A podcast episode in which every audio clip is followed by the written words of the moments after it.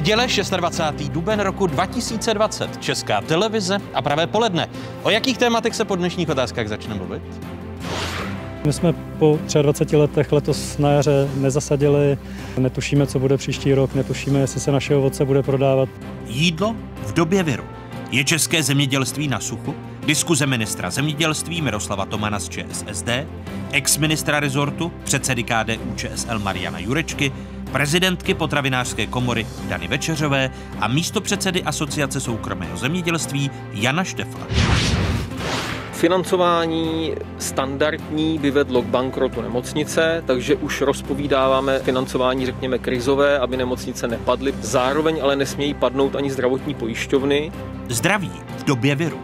Je české zdravotnictví na suchu? Diskuze ředitele fakultní nemocnice v Motole Miloslava Ludvíka, ředitele Všeobecné zdravotní pojišťovny Zdeníka Kabátka a ředitele Ústavu zdravotnických informací a statistiky Ladislava Duška. Vítejte a hezkou neděli vám všem divákům jedničky z Pravodajské 24. Je tu jedinečný prostor pro diskuzi. Zmatky nad zmatky, například s otevíráním dalších obchodů. Až dosud v hypermarketech fungovaly zkušební kabinky na oblečení, poté, co na konci týdne vydala vláda nařízení o otevírání obchodů s oblečením a obuví, se zkoušení oblečení zakazuje, obuvy nikoli. Kabinky v hypermarketech se tak po měsíci a půl zavírají. Nařízení o zákazu zkoušení oblečení kritizuje manažer české oděvní značky Pietro Filipy Ladislav Pštros. V rozhovoru pro ČTK si v sobotu položil otázku, citujme, v čem je rozdíl, že sako se zkoušet nemůže a boty ano?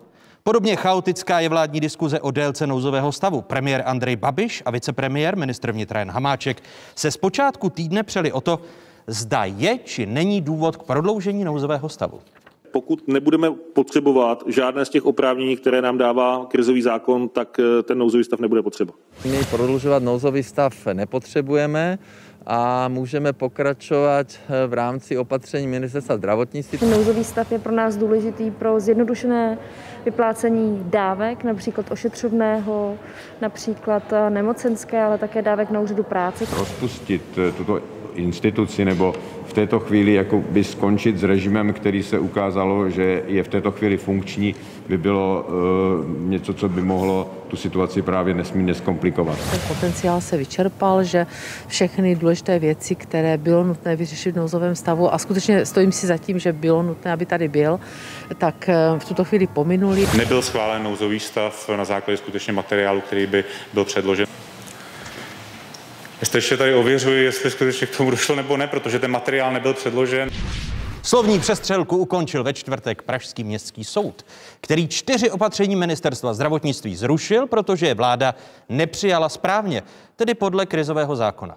Babišův kabinet ještě ve čtvrtek večer tato opatření přijal v režimu krizového zákona a v pátek rozhodl, že požádá poslaneckou sněmovnu o prodloužení nouzového stavu do 25. května. Prvními hosty otázek jsou minister zemědělství České republiky Miroslav Toman. Vítejte, pane ministře, hezký dobrý den. Dobrý den. Mé pozvání přijal i předseda Lidovců, ex-ministr zemědělství Marian Jurečka. Dobrý den i vám. Dobré poledne. A ve spojení jsme také s místopředsedou Asociace soukromého zemědělství České republiky Janem Šteflem. Přeji hezký dobrý den. Dobrý den přeji. A zdravíme prezidentku potravinářské komory Danu Večeřovou. Hezký dobrý den. Dobrý den a zdravím do studia. Děkujeme mnohokrát.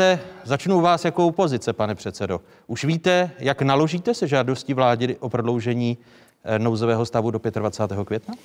Tak my jsme říkali eh, poslední dva týdny jako KDU ČSL zcela jasně. Pokud tady budou dva zásadní důvody. Ten první je eh, negativní nebo špatný vývoj z hlediska nákazové situace, který se zatím nepotvrzuje ani po těch velikonocích. A případně pokud tady budou velmi zásadní argumenty vlády, proč ten nouzový stav prodlužovat, tak eh, jsme připraveni o tom jednat a případně to podpořit. A v tento okamžik se ukazuje, že tady ty zásadní důvody nejsou. Jinak ta epidemiologická situace se zdá být, že má dobrý vývoj a ty argumenty, které by vláda dala na stůl a řekla z těchto důvodů, opravdu žádáme o to další prodloužení, tak ty také nevidíme. Navíc vidíme, že ta vláda není jednotná, že tady členové vlády mají různá stanoviska. Jinými a... slovy, budete hlasovat v úterý proti prodloužení nouzového stavu do 25. Tento okamžik to tak zatím vypadá. Neslyšel jsem zatím žádný argument, který mě přesvědčoval o tom, abychom ten nouzový stav prodloužili. Pane ministře, pro rezort zemědělství je nouzový stav zapotřebí či nikoli? Takže ještě jednou dobrý den. Já, já než se k tomu vyjádřím, tak dovolte, abych opět poděkoval všem, kteří jsou v té první linii. Zároveň jsem chtěl speciálně poděkovat zemědělcům a potravinářům, protože díky nim máme dostatek potravin, kvalitních potravin. Za to se zaslouží poděkování, protože začátku opravdu ta situace nebyla jednoduchá. Eh, co se týká ministerstva zemědělství, pro nás je to podstatné eh, z jedné věci, když to vytrhnu z celých těch dalších důvodů, tak eh, okamžiku, kdy skončí nouzový stav, budou ti všichni zahraniční pracovníci, kteří tady jsou dneska, které potřebujeme, má jich nedostatek a mají prodloužená víza, by museli opustit Českou republiku, protože vlastně mají propadlá víza a ty víza jsou prodloužená pouze do doby nouzového stavu. To je jedna věc. Druhá věc je potřeba říci, že... Na... Kolika se to týká pracovníků? Hm, tak v tuto chvíli nám chybí tři tisíce pracovníků, tak já to odhadu na tisíce, ale teďka vám neřeknu, že to je čtyři nebo pět tisíc eh, lidí. A my samozřejmě teďka momentálně používáme. Jinými slovy, až pět tisíc lidí by muselo řádově, opustit, řádo, opustit Českou republiku. Řádově pokud... jsou to tisíce lidí, kteří, kteří propadli víza, eh, kteří by si neměli možnost teďka prodloužit, jak na Ukrajině nebo kdekoliv jinde, protože ty víza se v tu chvíli nepřijímaly, protože Ukrajina zavřela vízová centra. Takže to je jeden z těch důvodů. Samozřejmě to je ekonomický důvod a, a je to důvod eh, zvýšení soběstačnosti, respektive snížení závislosti na dovozech, protože zemědělci s vypětím všech sil udělali, připravili na novou úrodu a, a teďka nějakým způsobem to zvládáme. Jak jsem řekl, nám chybí řádově 3000 pracovníků a na tu sklizení bude potřeba daleko více, to budou 10 000 pracovníků, kteří budou potřeba. A to je to, čím by se to dotklo přímo, přímo, přímo jakoby zemědělství. Počkejte, ale na počátku týdne ještě premiér Andrej Babiš říkal, že není zapotřebí nouzový stav prodlužovat. Vy nám teď říkáte, že pokud nebude prodloužen, tak vypadne českému zemědělství eh, nějakých dalších tři až pět tisíc pracovníků. Chápu-li správně vaše ono, ono by celkově vypadlo daleko více, protože já se bavím teďka momentální situaci, ale pak přijde sklizeň, to znamená, teďka nastupuje sklizeň zeleniny, bude ovoce, zeleniny a tak dále dalších. Takže ta situace bude probíhat až do října a celkově tady pracuje 20 sezónních pracovníků, to znamená, to jsou ty věci, které, které jsou. Já jenom musím zdůraznit jednu věc, že všichni členové vlády na tom čtvrtečním jednání se postavili za prodloužení nouzového stavu. To znamená, ta vláda eh, je otázka komunikace, ale v tuto chvíli vláda je naprosto jednotná. Ministerstvo zdravotnictví navrhlo prodloužit nouzový stav do toho 25. května. My jsme rádi, že ta situace se vyjasnila i v souvislosti s rozsudkem, s rozsudkem eh, soudu. To znamená, chci říci, že ten nouzový moc, stav... Moc rádi byste asi být neměli, protože spíš by bylo lepší, abyste přijímali eh, zákony, aby byly přijaty formálně správně? Ne, ne, jestli mohu poprosit, tak soud, soud eh, nefo, eh, nekritizoval, nekritizoval vlastně obsah, soud kritizoval formu. Ano, to znamená, mluvím. Ano, to je jedna věc, ale já tady mluvím jako minister zemědělství, to znamená a zároveň člen vlády, ano, jsem si vědom toho, že tady to mi někdo tady z vás řekne. Na druhou stranu, já musím respektovat, respektovat epidemiologii, doktory a další věci. Nouzový stav neznamená utahování šroubů, to se postupně bude uvolňovat, ale ten nouzový stav, kdyby se zrušil, tak jak řekl i pan, i pan pan předseda Hamáček, takže nikdo vlastně z žádných zemí, z žádných zemí eh, Evropy to neudělali, že by úplně zrušil nouzový stav. To znamená, bychom zrušili veškeré opatření, které jsou, kdyby jsme neprodloužili nouzový stav. Nemáme šanci to stihnout. Pane exministře, jste si vědom toho, že když budete hlasovat proti prodloužení nouzového stavu, tak uvrhnete české zemědělství do dalších potíží Nik... kvůli nedostatku pracovní síly? Nikdo ani já nechceme tady uvrhnout české zemědělství do těchto problémů, aby tady nebyl dostatek pracovníků. Nicméně já musím říct, že když jsem před třemi týdny žádal pana premiéra, pana ministra vnitra i pana ministra zdravotnictví, ať mě předloží právní analýzu, o kterou tehdy se vláda opírala, když měnila ta opatření z režimu krizového zákona do stavu zákona o ochraně veřejného zdraví, tak do dnešních dnů žádnou analýzu nemám a jak se ukázalo i mediálně, asi žádná analýza ani nebyla, která by byla poskytnutelná. A já v tento okamžik, tak jak já zase třeba mám stanoviska právníků, tak ti říkají, ta opatření, o kterých se tady třeba teď i pan minister zmiňoval, i z hlediska třeba otázek prodloužení víz a té operativy, která je nutná pro to, aby ti lidé tady byli, případně by jsme nějaké nové dokázali dostat na území České republiky, tak je možná i bez toho, aby tady byl prodloužen nouzový stav. Eh, my jsme jako sněmovna i jako opozice určitě připraveni, když přijde vláda a řekne, chceme některé parametry zákonu, ať to, co říkala paní ministrině Maláčová, ve vztahu třeba k operativnějšímu vyplácení různých forem podpor, nebo případně i o tom, o čem mluvil pan ministr, z hlediska třeba uvolnění těch některých režimů pro ty pracovníky. My jsme opravdu připraveni ve stavu legislativní nouze, což znamená v zásadě jeden týden legislativního procesu, tyhle věci upravit. Takže já bych byl rád, aby ta vláda řekla, máme takové takové kroky, protože problematika pracovníků v sezóně, ve sklizni, ta tady bude v červenci, srpnu ještě větší než je teď. A přece nikdo nemůže říkat, že budeme ten stav nouze prodlužovat ještě po 25. květnu. Jiný, Aby- jinými aby slovy vláda vidíte řekla, nepřipravenost vlády na další měsíce. Třeba příští týden nebo za 14 dnů předložíme takové legislativní úpravy, které nám toto umožní. Pane ministře? Ten, ten plán musí zaznít, jaký bude. Všimněte si, tady, tady, tady nezazněla jedna věc. Všechno se to musí dělat v zájmu zdraví obyvatelstva. To je bod číslo jedna. Veškeré analýzy a další věci. Pane ministře, pane předsedo, já se omlouvám. Opravdu eh, vláda přijímala spoustu a tisíce opatření, aby zabezpečila zdraví lidí. Teďka se dělá analýza, tak to opravdu se musíte obrátit asi na ministra vnitra a na další příslušné pracovníky. A tohle to tady nemůžu rozhodnout. A jenom chci říct jednu věc. Vzpomeňme si, jak to proběhlo na začátku. Vy když rozhodujete panika- na vládě, promiňte, tak žádnou analýzu nemáte, protože ne, ne, o, ne, ne, ne, ne, o zdraví ne, ne, lidí Ne, ne. jde Tohle, to, tohle to bylo, na- rozhodovalo se na vládě na základě odborných posudků epidemiologů a lékařů. To bylo bod číslo jedna. Všechny věci a to, co se dneska tady bavíme, je daň za úspěch. Tady se podařilo zachránit tisíce životů, utlumila se křivka, všechny věci se zvládly. Ano, některé věci se neudělaly úplně ideálně, co se týká Promiňte, Dan za úspěch, eh, stejně jako Česká republika, tak úspěšných je 10 zemí v Evropě. Ptám se na No, předvídatelnost podívejte se, a na myslím, analýzy. ta Když se podíváme na tvrdá data, eh, přepočtená na milion obyvatel, tak patříme do desítky zemí v Evropě, abychom se bavili o kontextu. Eh, Ty analýzy jste k dispozici neměli, když jste o tom rozhodovali? Samozřejmě u každého, u každého materiálu je vždycky zdůvodnění, proč se to dělá, pro, z jakého důvodu a tak dále. Každý ministr nám předlo, předkládá tyto svoje věci. Samozřejmě, že tam je. Eh, Podívejme se za potravináři, za eh, Danou Večeřovou a za eh, místopředsedou Asociace soukromého zemědělství Janem Šteflem. Eh, Pro vás, jako pro potravináře i pro zemědělce, jsou ty kroky vlády předvídatelné? Co bude následovat zítra, pozítří? Eh, Paní prezidentko. Tak určitě, co se týče nouzového stavu, tak tam já souhlasím s tím, co bylo řečeno. Eh, To jsou ty pracovníci, protože ty pracovníci nechybí jenom v zemědělství, ale samozřejmě se to týká i potravinářského průmyslu. Tam jsme narazili právě na ty víza na té Ukrajině, takže by nám to tento způsob, eh, tento eh, zkomplikovalo, pokud by byl ten nouzový stav odvolán.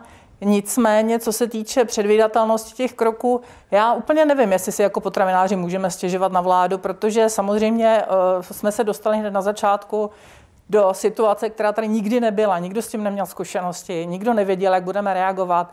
Ze začátku zde byla samozřejmě nákupní panika v obchodech, ale to se podařilo uklidnit taky díky vládě, taky díky vystoupení jednotlivých představitelů. Se podařilo uklidnit to, že je vlastně dostatek potravin, dostatečné zásoby, eh, dostatečná prostě dodávka do, do obchodu, takže to určitě, určitě pro nás bylo dobré, ale co se, eh, samozřejmě můžeme mít výhrady vůči některým opatřením, eh, uvolňování těch opatření. Daleko raději bychom přivítali, aby se otevřely, eh, aby se otevřely restaurace mnohem dřív, aby se vrátil život do úřadu, protože samozřejmě řada našich firm je závislá na dodávek do gastroprovozu, takže to nejsou jenom restaurace, je to veškeré veřejné stravování. Takže v tomto samozřejmě můžeme mít jiný názor a máme jiný názor, ale obecně si myslím, že ta opatření byla adekvátní situaci. Ptám se ale v současnosti, eh, jestli ta opatření jsou pro vás předvídatelná. Vy tedy víte, co bude za týden, za dva. Jediné, co nevíme, je, že se soustavně mění vlastně ten termín toho otevření těch restaurací a říkám, znovu opakuji, docela bych přivítala, kdyby se tam objevilo, kdy se vrátí veřejné instituce, jako jsou úřady, do uh, stabilního provozu. Do toho, že tam samozřejmě budou ty lidi chodit a nebudou na home office. To by nás samozřejmě zajímalo, protože to má závislost na těch dodávkách. Stejná otázka i pro místo předsedu Asociace soukromého zemědělství. Pane místo předsedo Štefle? No tak samozřejmě myslím, že všichni občané v České republice vidí, že eh, ta, ty výstupy a reakce vlády jsou naprosto eh, nepředvídatelný a nekoordinovaný a jsou zmatečný. Takže o tom mluvit, jestli tady není zmatek, tak to je podle mě mimo místu, protože tu zmatek je. Pokud se vrátím k tomu nouzovému stavu, tak nouzový stav má nějaký právnický a legislativní rámec, který se musí dodržet.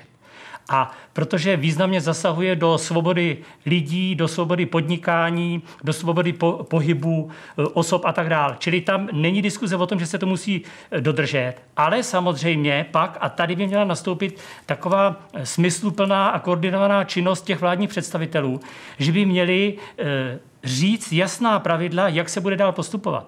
Já tady teda trochu nesouhlasím, tady se mi zdá, že z té diskuze vyplývá, že zásadním problémem jakoby zemědělství byl nedostatek pracovních sil. Ale to není. Podle nás je zásadním problémem to, co bude následovat dál. Protože e, ty dopady na zemědělce a na celý národní hospodářství budou velký. Zřejmě klesne kupní síla obyvatel. My jsme viděli, co udělalo zastavení Eh, provozu hotelů, restaurací, kdy ze dne na den přišli zemědělci o odbyt. Nepřišli oni jenom malí zemědělci, přišli oni například třeba jatka, který dodávají kvalitní hovězí a dražší maso do těch hotelů, do těch restaurací, protože lidi si eh, takhle drahý maso jakoby běžně úplně nekupují. Ta, s tím umějí pracovat ty hotely. My, pane, a místo do předsedo, budoucna, než ano, ty my, my jednotlivé, my jednotlivé body, problém. my právě jednotlivé body rozebereme v eh, té následující už necelé hodině. Pane ministře, vy víte, kde budou otevřeny restaurace, jaký tedy, a znovu se dostáváme k analýzám a k nějakému předvídatelnému jízdnímu řádu. To, o čem mluvila Dana Večeřová a zároveň i pan místopředseda Štefel. Mhm.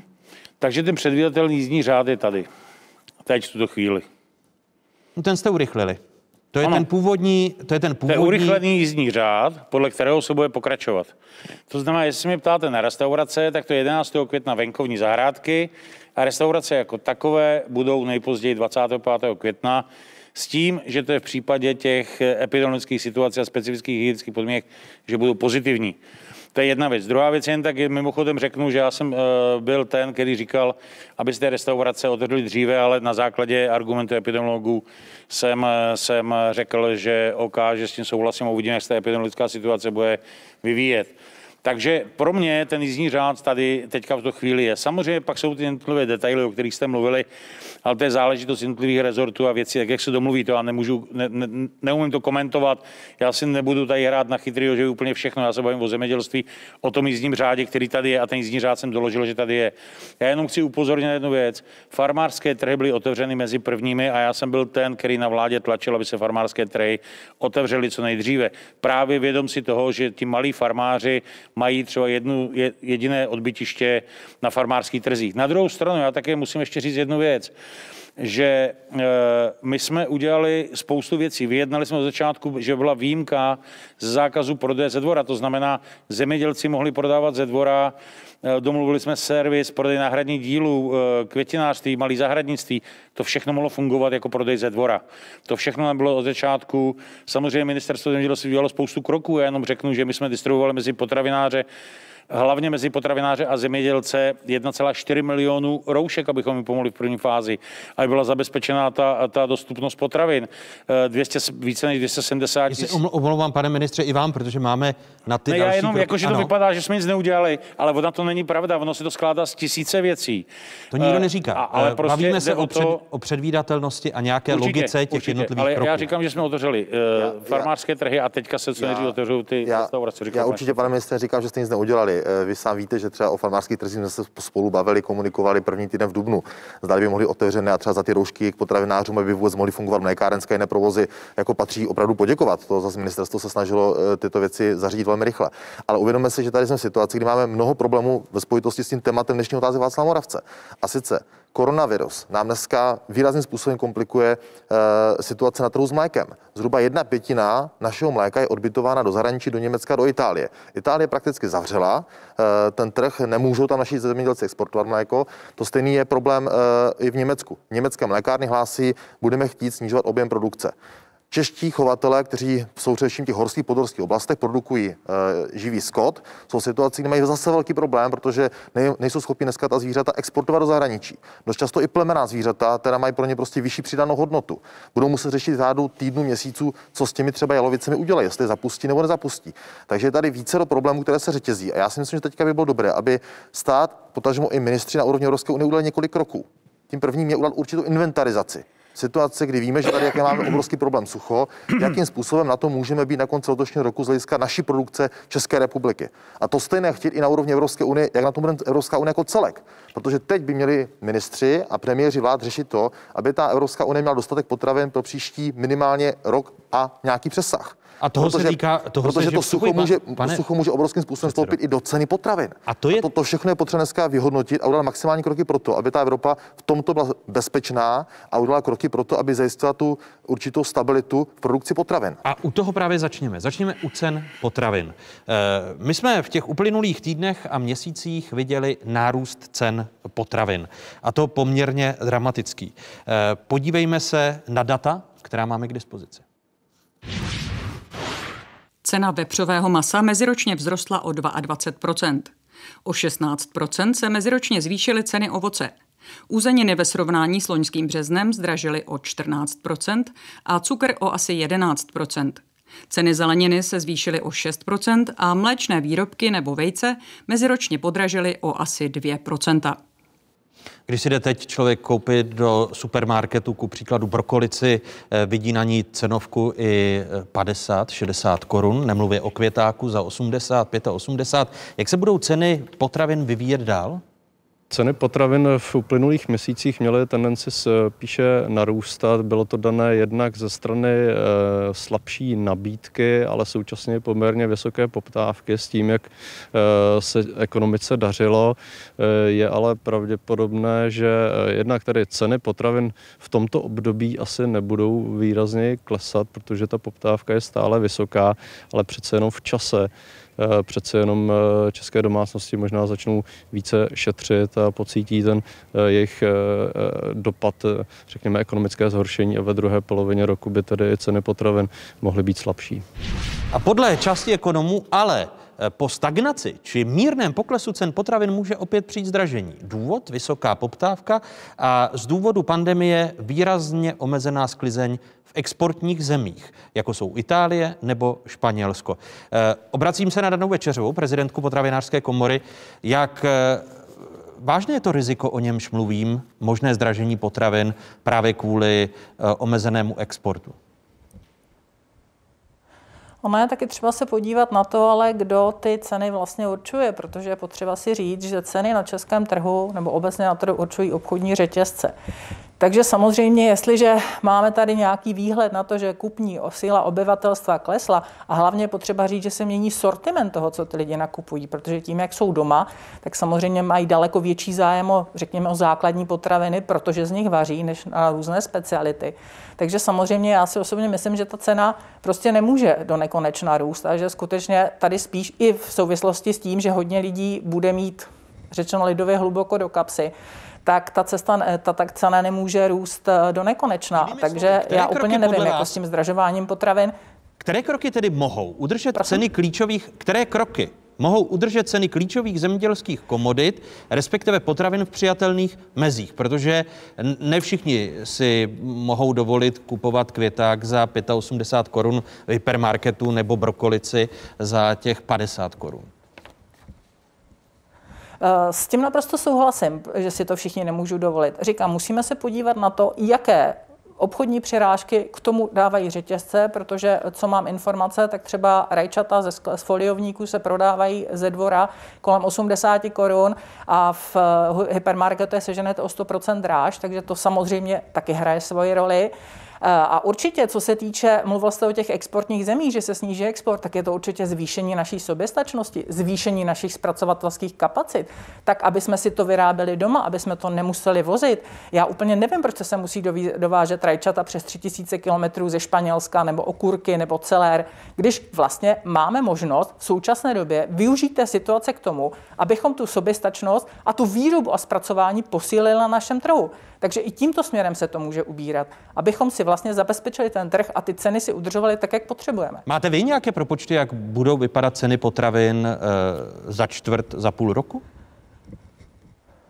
Ty propočty nemáme zatím, samozřejmě na nich pracujeme. Je to vlastně soubor veškerých možných informací od všech našich členů, takže pevně doufáme, že tak do měsíce, do dvou přijdeme s nějakým výhledem, ale bohužel ta situace je tak, řekla bych, tak současně eh, rozvyklaná, že ani není možné úplně stanovit přesně, eh, jaké ty ceny můžou být, nebo ten vývoj, protože těch faktorů tam působí velmi mnoho a eh, můžou se přidat samozřejmě další. Které kroky mohou podle místopředsedy Asociace soukromého zemědělství pana Štefla udržet ceny zemědělských produktů v té únosné míře? Pro střední třídu, vy jste o tom ostatně mluvil, o, o, o výrozném možném nárůstu nezaměstnanosti a propadu kupní síly. No, já bych řekl, že tady musím v první řadě souhlasit s tím, co tady řekl pan předseda Jurečka. Protože agrární komora nebo i tady potravinářská komora má furt tendenci přehazovat ten problém do nějaké potravinové soběstačnosti České republiky a to, že jako nás má spasit. Ale e, to, to prostě není teďka na pořadu dne. Já bych řekl, že teď je vhodnější ten termín, který my dávno prosazujeme, a to je to, že bychom měli mluvit o určité potravinové bezpečnosti.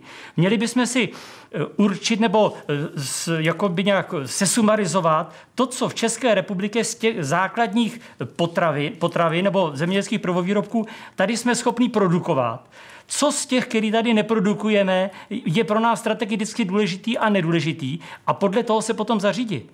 A tady jsem taky zaslech, že e, ceny potravin určují obchodní řetězce. Tak obchodní řetězce určují jenom částečně, ale jinak ceny potravin a zemědělských prvovýrobků určuje světova, světový biznis. Jako. Takže tady my moc s tím dělat nemůžeme. A, může, a e, to znamená, že my, že my nemůžete, pane místo vlastně předsedo. ceny potravin houpnou. A vy mi nemůžete říct konkrétní kroky, které byste očekávali, abychom e, při vyšší nezaměstnanosti na podzim. Podívejte se do Spojených států amerických. Každý šestý člověk je už ve Spojených státech amerických v současnosti bez práce. E, pravděpodobně vysoká nebo vyšší nezaměstnanost bude i v Evropě. To znamená, které konkrétní kroky by měly učinit odpovědní této země, aby se udržely ceny potravin na přijatelné cenové hladině pro střední a nižší třídu.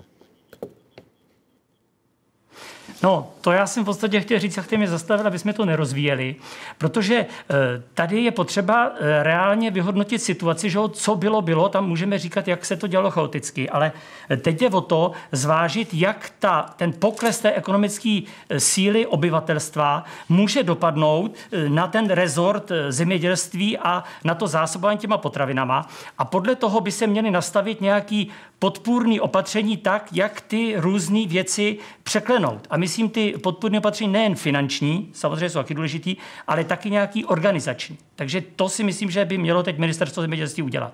Začnu u ministra Miroslava Tomana. Máte vy predikce, jak by se mohly vyvíjet ceny potravin kvůli eh, ne covidové krizi, ale pravděpodobně té ekonomické krizi, která může být daleko hlubší a hlubší, než byla v roce 2008. Já děkuji za tu otázku, ale jestli dovolíte, já se velmi krátce tři slova se vrátím zpátky. Já chci jenom říct těm živým zvířatům, exportovat.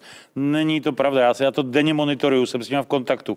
Možná jsou jednotlivosti, ale živá zvířata mají přednost kamionů, domlouvali jsme se, kam se co může vozit. Snížil se odbyt, s tím já souhlasím, jenom říkám, že ty živá zvířata a všechny exporty jsme podporovali a jsme s nimi v kontaktu.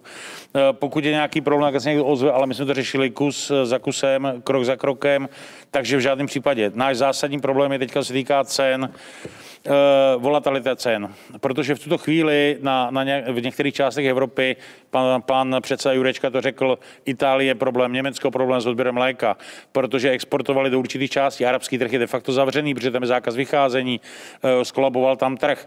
Ale chci říct, že ti, kteří nechávali ke zpracování mléko tady doma, tak v podstatě mají jednu z těch vyšších cen v Evropě, kdežto v Německu už platí míň a v Itálii taky míň. Jenom my díky tomu, že naši mlíkaři a zpracovatele to drží, takže ještě se dostali na rozumnou cenu. Všichni, kteří vozili ven, se dneska obrací na domácí zpracovatele. Co se týká soběstačnosti, a, ta, a tam ta cena prostě kolísá nějakým způsobem nahoru a dolů, já myslím, že to je přechodné období a proto jsem mluvil o těch restauracích a hotelech a tak dále. Proto já jsem to prosazoval na vládě, protože to je jedna z těch věcí, které tomu strašně pomůžou bez jakýchkoliv dalších finančních dotací, protože jestli bude odbyt, nebude potřeba některé věci dělat.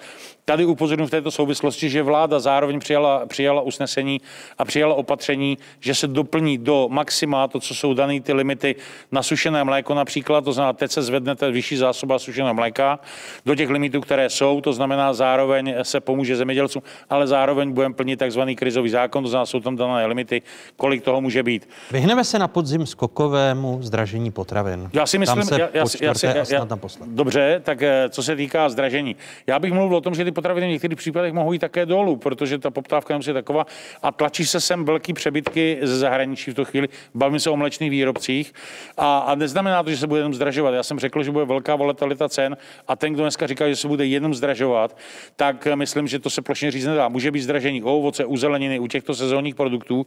Pře Španělsko, Itálie, eh, Francie, vypadá to, že by také mohli zaorávat některé plochy z důvodu ne- nedostatku zahraničních pracovníků. Takže objem zeleniny může klesnout na tom trhu, to znamená, může být daleko dražší, než je, a to, a to souvisí s tou soběstačností. Já Takže tady- ovoce a zelenina jsou nejrizikovější potraviny, Eh, já bych, respektive já, já, bych, já bych komodity. řekl jedny z těch, kteří jsou ohroženy, ale samozřejmě je to také otázka některých další, ale to teďka neumíme předvídat. A on se vás ptal totiž Marian Jurečka na to, co v rámci Evropy, jako Ano. ministři zemědělství děláte, chápu to správně, aby jsme se vyhnuli tomu skokovému zdražení potravin. No samozřejmě, to, co řekl Marian Jurečka, tak to už je hotový. My jsme, si, my jsme, my jsme měli zasedání Rady Evropy, kde, kde Evropa uvolňuje peníze, ale zase upozorňuji, Evropa neuvolní žádné peníze. Evropa říká, můžete použít domácí.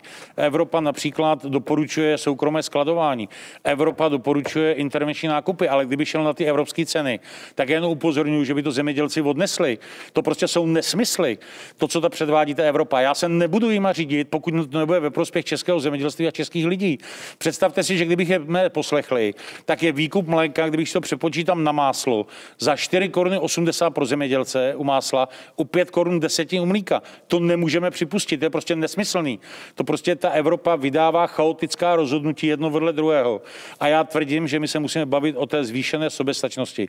Jestli chcete-li, tak tomu říkáme bezpečnost eh, zásobování obyvatel. Mně to je úplně jedno, jak se to bude Pane jmenovat. ministře, aniž bych se zastával Evropy, tak eh, když říkáte, že Evropa vydává jedno chaotické usnesení za Ano. druhým, tak eh, od roku 2016 máme v, eh, ve strategii ministerstva zemědělství zvýšení potravinové soběstačnosti ano. a namísto toho nám klesá potravinová soběstačnost. Takže Samozřejmě nechte to se- Evropu Evropou Ne, ne, a ne, ne, nevymlouvejte ne, ne, se na ne. Evropu, Ne, to tak není. když neplníte ne, takže, domácí... takže mi to vyvraťte. 4 koruny 80 chtějí, Ne, já vám, já vám, já vám jenom říkám, Ne, kde, kde, kde 5 jste korun 10. posílil potravinovou soběstačnost Tak já vám to řeknu, od roku jste mě nepustil k tomu. 2016. Já, Omlouvám já, se. já, já, jestli mohu, já jsem uh, přesvědčen, že tady může růst cena potravin z jiných důvodů, než je koronavirová nebo ekonomická krize.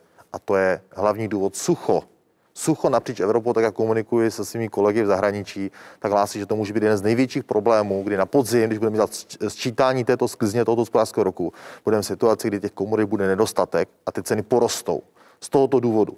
A já, kdybych byl teď v situaci, kdybych ty věci mohl přímo ovlivňovat, tak, Kdybyste byl ministr tak bych udělal několik kroků. Za prvé okamžité rychlé kroky na pomoc zemědělcům, nejen z hlediska pracovní síly, ale z hlediska i cash flow, přímé pomoci. Ministerstvo zemědělství mohlo poměrně rychle přes PGRLF uvolnit přímé peníze v rámci režimu de minimis, to znamená 15 000 eur u těch, kteří to nemají e, vyčerpáno. Věřím tomu, že i na Evropské komisi by povolili případně i rychlou notifikaci a úpravy těchto parametrů a pak dát e, bankovní záruky speciálně zemědělským podnikům, aby mohli zvládnout tuhle situaci. A pak je druhá věc, To a, to, je- děláme, to je dlouhodobá záležitost, a to je boj a otázka sucha. Tady opravdu jsou věci, které už nesnesou odkladu. Já když jsem končil na ministerstvu, tak jsme rok předtím udělali inventarizaci všech závlahových systémů. Dali jsme dohromady všechny zemědělci, kteří se zabývají závlahama. Vznikl tady, vzniklo tady združení a řekli jsme, chceme to nějak systematicky řešit. A druhý krok byl nachystaný, že uděláme inventarizaci všech drenážních systémů a soustav v České republice. Když jsem odešel, pan ministr Mlek to strčil do šuplíku a bohužel mám obavu, že v tom šuplíku to je dodnes. Protože je nutné tady to řešit, protože my dneska 1,2 milionu hektarů zemědělské půdy máme pod eh, melioračními soustavami, které v mnoha případech jsou už dneska úplně zbytečné, tu situaci vláhovou zhoršují a naopak v některých oblastech republiky by mohly slou- sloužit k velmi efektivnímu zavlažování. Takže to jsou další věci, které je nutné dělat. Tak ro- rozdělíme to, pane předsedo, dovolíte-li, do, do dvou částí. a Nej, pak- ano, pak nejdříve, zmíním- nejdříve pak vám pan minister odpoví na ta aktuální opatření, která se týkají eh, cash flow a posílení cash flow u zemědělství a suchem tomu se budeme věnovat. Jenom mi dovolte ještě jenom doplněk. A tady plně podporu pana ministra. Je potřeba také udělat změnu z hlediska právě těch uh, záležitostí zaměstnávání lidí v rámci dohod a podobně. Že to je operativní možnost, jak ti zemědělci i z pracovníků českého trhu jsou schopni nějaké pracovní síly nasát. A ty uh, principy dohod by se měly z mého pohledu rozvolnit. A velmi se přimlouvat také za to snížit zdanění práce. Možná třeba i v tento okamžik operativně sektorově pro zemědělství a potravinářství. To by mohlo jako v tento okamžik opravdu pomoci i domácímu pracovnímu trhu. Pojďme to rozdělit Dobře. postupně. Nejdříve ty kroky, aby měli Takže pojďme to rozdělit, co se zemědělci. peněz pro ano. zemědělce. Pojďme si říct teda potom sucho, a třetí byste říkali? S suchem končíme dobře. a uh, tak. vezmeme si tu soběstačnost. Dobře, tak. dobře. Tak dobře. Uh, co se týká peněz, takže my v rámci té soběstačnosti souvisí se vším jsme na vládě vyzí, uh, vybojovali pro zemědělce, aby se ty ceny neopakovaly, aby ty výkyvy nebyly 3,3 miliardy navýšení na program rozvoje venkova. Mimo to šlo ale miliarda korun na, na PGRLF, to je to, co říkal tady pan předseda. My jsme dneska už uvolnili 0,5 miliardy korun pro zemědělce v programech, které znají. To znamená, za prvé to je zemědělec, to znamená, to je ta podpora, podpora těch investičních věcí, tak, jak oni to chtěli. Zároveň teďka budeme uvolňovat 0,5 miliardy na, na podporu keše, to znamená, je to o tom, že my jim dáváme do 150 tisíc korun jim dáme snížení jistiny, oni můžou dalších 300 tisíc si vzít na bance a těch 150, maximální částka 150 tisíc je nevratná. To znamená, to už teď začneme, eh, začneme zemi, eh, dělat, já si myslím, že nejpozději 20. května, protože ten program takový to tam nebyl, takže my to tam teďka budeme dávat. To znamená, tam půjde minimálně půl miliardy až 700 milionů.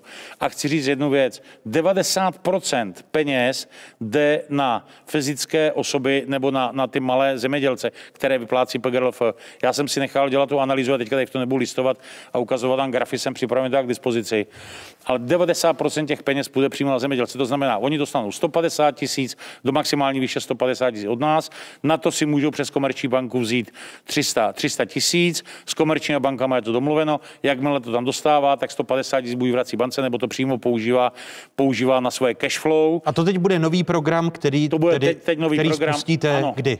nejpozději, zdůrazním slovo nejpozději, do 20. května. Do 20. května a začne se to proplácet i hned. A teď už máme půlku peněz eh, proplaceno z té miliardy.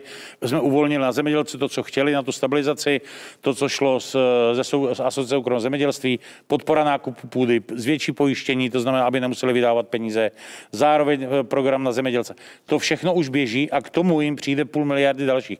A říkám, že to ještě není konečný, protože jakmile ušetřili některé další peníze, peníze, tak vlastně tam já chci na PGLF navýšit minimálně o 200, o 300 milionů, tak, aby to šlo na ty malé a soukromé zemědělce právě, právě na podporu toho cash flow. To je co, přesně ono. Co říkáte, pane místo předsedo Štefle, této pomoci? No tak já to teda poslouchám a jsem úplně v šoku a je to strašný, co říká pan ministr, protože on říká jenom půlku té pravdy.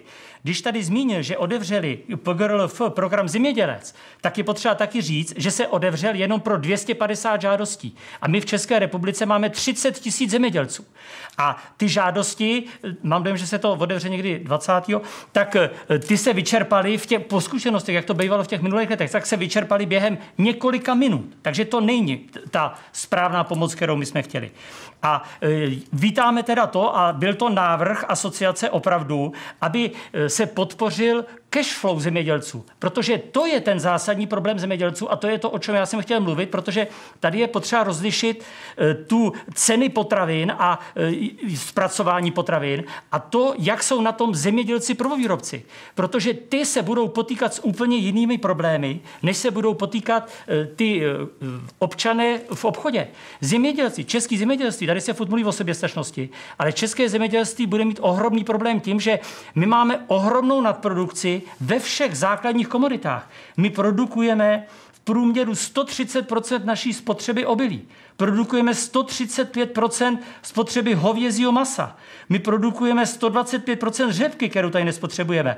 My produkujeme z tohohle i zeleniny, jo, podsta- teda ovoce v podstatě dostatek, tam jsme někde na 80%. I ale neprodukujeme dostatek, třeba, ne, po, neprodukujeme dostatek eh, zeleniny právě dostatek vepřového nemáme a podobně. Tak. Říkáte tedy, že jste eh, nespokojen s tou pomocí, protože se dostává pouze zatím k dvěma stům zemědělců, nikoli k těm tisícovkám, pane ministře, vaše Celkový rozpočet eh, PGRLF je navýš, pardon, navýšen na 2,1 miliardy korun. S tím peníze, které tam byly, plus ta miliarda, plus počítáme s dalšíma věcma. To znamená, my ty peníze budeme uvolňovat postupně a na druhou stranu také potřeba říci, prakticky 100% peněz z loňského roku, takže cash flow není ohroženo, je vyplaceno. To znamená, my jsme to vyplatili už do konce března. 98% eh, peněz je vyplaceno zemědělcům. Tam v tuto chvíli nehrozí, jakoby, že by zemědělci neměli cash.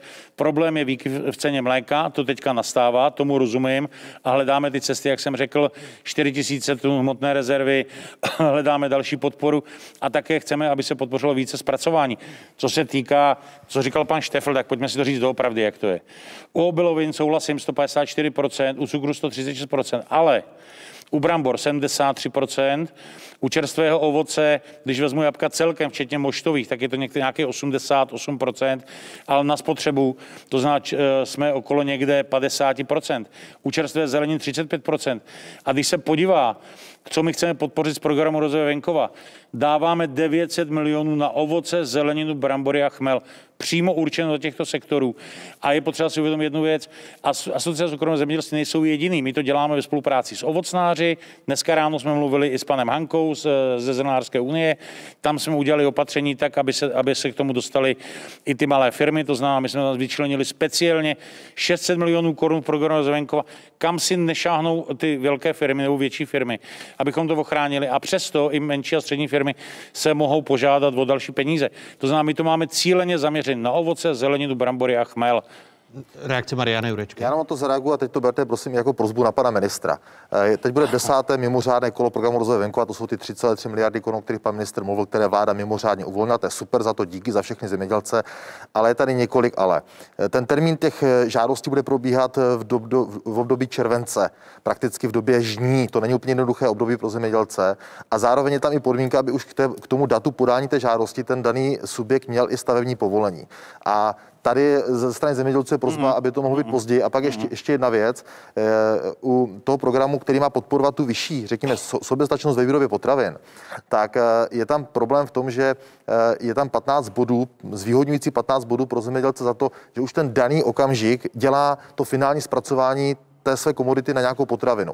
A mnoho zemědělců říká, nám by v tento okamžik pomohlo, kdyby to bylo chápáno tak, že ta investice, kterou uděláme, kvůli které to podáme, tu žádost, aby až poté, co to celé doběhne, aby jsme toto měli eh, bonifikovat. To znamená, řeknu konkrétní příklad, pěstitel brambor, který dneska třeba nemá zpracování brambor na hranolky, tak chce třeba tu svoji výrobu nějakým způsobem posilit investičně, ale těch 15 bodů dneska nedostane, protože ta nemá to finální zpracování, protože tu bramboru prodává prostě zabalenou těm spotřebitelům ve svém okolí. Takže i toto, jestli by šlo nějak jako rozumně upravit, bylo by to super, to říkám za zemědělce jako praktické podněty, které jako také dostává. Upravíte to, pane ministře? Tak, přání je splněno. To znamená, nebudou muset dokládat stavební povolení, bavíme se o tom, že třeba za půl roku by to museli doložit nějaký termín, to znamená přijímání žádosti je 15. července, ale upozorňuju, že vyhlášení bude 15. května. My se to snažíme dělat velmi rychle, proto jsme řekli stavební povolení po nějaké době až po, po tom, co ty věci bude splňovat, protože jsme si toho vědomi a tak dále, zvlášť na zpracování, tam jsou stavební povolení EA a tak dále a tak dále. Druhá věc, která je velmi důležitá, která tam nikdy nebyla, my, aby jsme nevohrozili, nevohrozili cash, tak jim budeme vyplácet tak takzvaně zálohově ty peníze, to znamená, oni do toho nebudou muset vkládat svůj cash, to znamená, budou dostávat zálohu na základě, na základě banky, že, že my posuneme peníze, oni to postaví, zdokladují a jedeme dál. Jinými slovy, daleko mírnější podmínky. Daleko mírnější podmínky. Vždycky těch 50 nebo 30% tam budou muset dát ten cash jako na, vždycky v průběhu. No samozřejmě, ale, to, ale když si vezmete, že jenom vlastně... aby to na diváka nepůsobilo, takže že jim to dáváte úplně že, zadarmo. Že, že, to 100 Je to buď to 50 nebo u biozemědělců je to 50 plus 20. No, pane, pane ministře, moment, já to jen dopovím, aby, aby to bylo jasný pro zemědělce. Kofinancování bývalo 40%. My jsme ho zvedli na 50%. Zároveň tam bude moct připočítávat mladý zemědělec až 20%, plus u, u ekologických zemědělců tam je, tam je nějaká 20 a 25% taky. To znamená, to kofinancování bude relativně velký, takže ono, jestli mu dám z toho kofinancování 50% podle toho, jak státní zemědělský intervenční fond ty věci zpracuje, teď v pondělí na tím budeme sedět na poslední, na poslední varianta, tak si myslím, že to je velmi významná pomoc, protože bude dostávat zálohové peníze. Takže on vlastně to první může postavit a pak jde teprve do banky a tak dále se o tom může, může, může bavit. Eh, záhy se dostáváme k soběstačnosti, ještě před ní však jedna otázka by nezapadla, velmi podrobněji registruju a ta se týká toho, že vy jste neuspěl u své stranické kolegyně Jany Maláčové s tím, aby se snížil počet hodin na eh, dohodu o provedení práce eh, či DPČ. Tak mm-hmm. ustoupí vám? Tak my jsme se domluvili s paní kolegyní Maláčovou. Já jsem chtěl, a ne, aby se to snížilo, respektive aby se to vynásobilo. Dneska tam je 300 hodin, já jsem navrhoval minimálně 600, nejlépe 1000 hodin.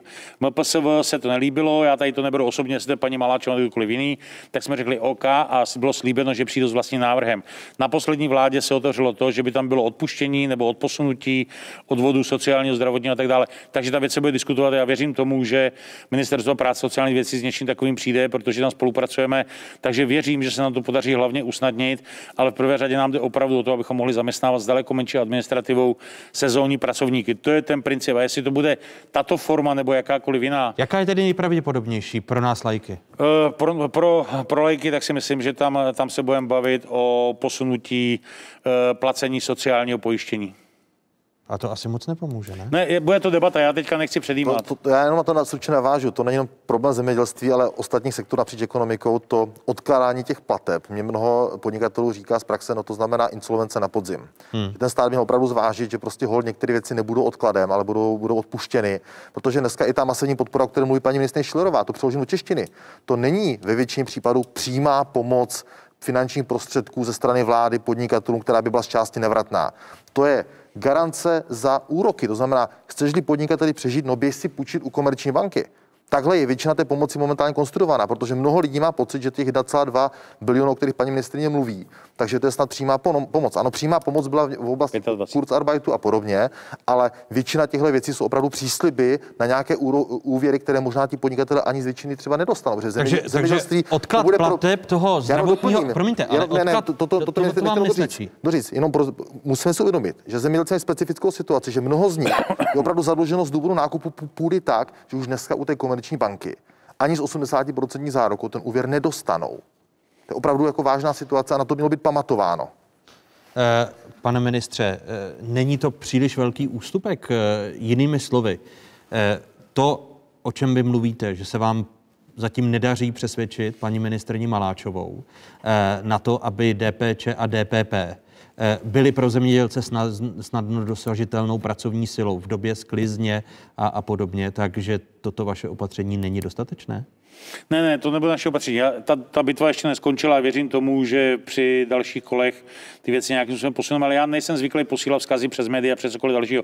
Já říkám, že můj návrh je eh, zvýšit počet hodin na DPP a DPČ, to znamená z 300 hodin až na 1000, jsem připraven se bavit o 600, aby to bylo jednoduché, to je to, co pomůže nejvíc těm zelinářům, ovocnářům, když jsem se s nimi bavil face to face. A vypadá to, že by paní ministrně mohla ustoupit? Eh, hledá cestu, jakým způsobem tady to naplnit, ale ono, jak říkal pan předseda, to se netýká jenom zemědělství. My jsme to samozřejmě chtěli z mého pohledu pro zemědělce, pro sezónní pracovníky, ale samozřejmě by se to mohlo týkat i dalších. Co se týká odkladu, odkladu a, nebo odpuštění sociální a budu říkat odkladu, to o tom bude teďka eh, probíhat jednání. A je reálné, že by se odpustilo? Já, já nechci předbíhat, já se omlouvám sociální a zdravotní pojištění v zemědělství jako v sektoru? Baví, takhle, bylo by to moje přání, samozřejmě otázka je, co se podaří prosadit vzhledem k té ekonomické situaci. Ale jenom zase musím říct, že u, u zemědělců, zemědělci si mají možnost, a teď nekomentuju tyto programy, šáhnout jak na kurz Arbeits a potravináři můžou si šáhnout i na ošetřovné, mohou si šáhnout i na COVID-1, u COVID-2 tam, tam, tam došlo k administraci a u COVID-3 tam opět si můžou šáhnout zemědělci.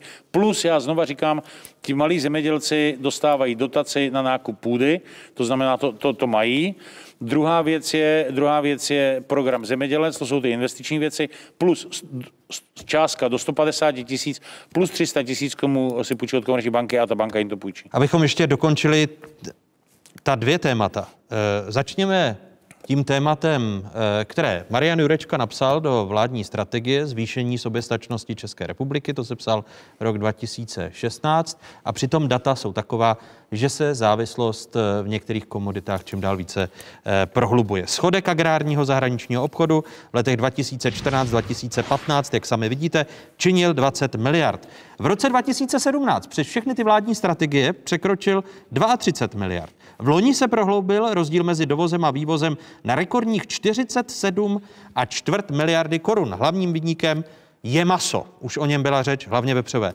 Paradoxně v největších objemech se do Česka dováží právě zmiňované vepřové, sami to vidíte. V roce 2014 ho přibylo zvenčí za 14 miliard, v loni za 17. Zvyšuje se dovoz pekařského zboží, dokonce i u pekařiny. V loni za 10,5 miliardy síru a tvarhů se dovedlo dovezlo za 9,5 miliardy drůbežího maca za více než 5,5 miliardy. Když se podíváme na agrární vývoz, ještě Další data, která eh, vypadají eh, poněkud lépe, ale stále nepřibíjí, nepřebíjí onen dovoz. 22% vývozu v loni mířilo na Slovensko, těsně druhé v pořadí Německo, kam putovala pětina eh, zemědělského potravinářského exportu, desetina do Polska, devět do Itálie. Hlavním odběratelem ze zemí mimo EU bylo Rusko, kde skončila asi 2% celkového agrárního exportu, Čína necelé procento. A podívejme se ještě právě na dovoz. 22 eh, celkového dovozu zemědělských produktů pochází z Německa.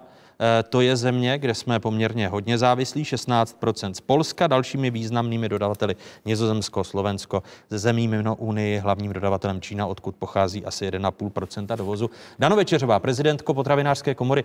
Jak je možné, že vláda stále deklaruje dokonce eh, jasný, silný vzkaz napsaný v roce 2016 ve strategii a mezi tím se nám stále zhoršuje saldo uh, agrárního a potravinářského obchodu?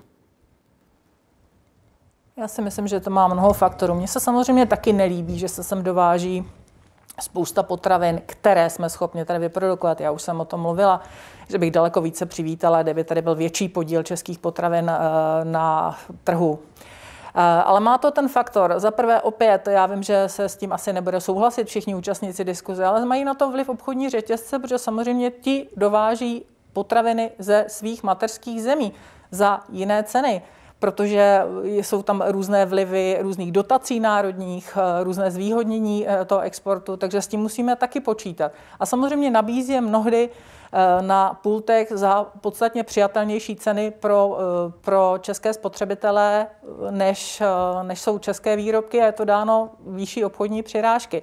Další věc je, my mnohdy nemáme zpracovatelské kapacity, protože se tady nebudovaly, protože nebyl dostatek suroviny. Právě proto jsem velmi ráda, že v rámci PRV se může investovat do vybudování zpracovatelských kapacit. Musíme si říct třeba, co se týče zeleniny, tak pokud se nevybudují skladovací prostory, baličky a třídičky na tu zeleninu, tak prostě tady třeba na podzim už ta zelenina česká nebude. Takže potřeba to posílit tímto způsobem. A myslím si, že určitě do těch peněz se do toho sektoru dává dost na to, aby prostě taky zemědělci uh, skutečně zvýšili tu produkci. Ale musí to mít tu návaznost na to zpracování. Tak eh, Marian Jurečka, eh, ty důvody, které Dana Večeřová zmínila, obchodní řetězce jako jeden z těch důvodů, proč eh, se zvyšuje, prohlubuje ten schodek agrárního obchodu, který jsme viděli. To je jedna část toho příběhu, ale ten příběh začíná eh, v tom, že ten zemědělec proč dneska nedělá ovoce, zeleninu, eh, více eh, nebo případně brambory a ty komodity, které jsme viděli v tom grafickém přehledu. Protože to jsou dost často komodity spojené s vysokou náročností pracovní síly nebo velkými investičními náklady právě do toho zpracování a skladování.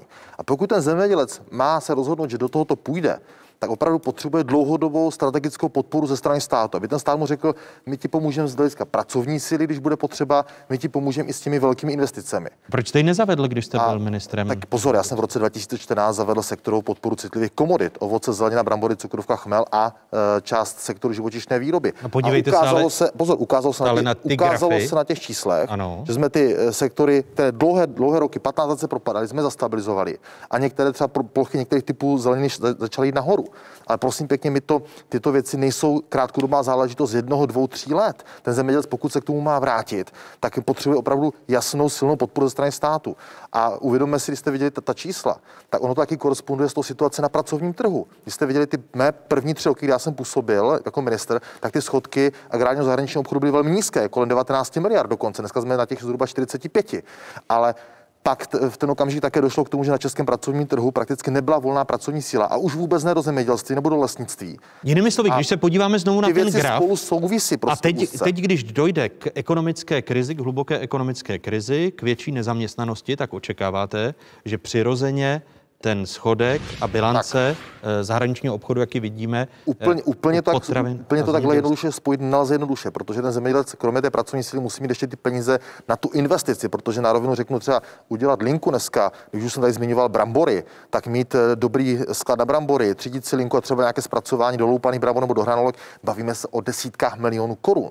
A ten zemědělec musí vědět, že se mu to vrátí. Takže to opravdu jsou věci, které bez podpory státu, která musí být dlouhodobě deklarovaná, není možné dělat. A já bych byl rád, aby stát po této krizi opravdu jasně definoval i na úrovni vlády, že prostě zemědělství nebo alespoň některé jeho části e, z hlediska produkce budou definovanými strategickými obory tohoto státu. Stejně jako zdravotnictví, zdravotní pomůcky, e, léčiva a tak dále. Protože my jsme zranitelní. Už dneska se ukazuje, že třeba začíná být problém s dovozem vepřového masa ze Španělska, protože tam logistické firmy nechtějí jezdit, jejich řidiči tam nechtějí jezdit. Jo.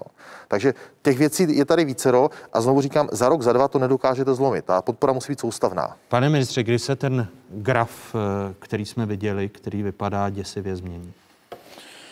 Já bych řekl, já souhlasím s tím, co řekl Marian Jurečka. To se nedá zlomit z roku na rok.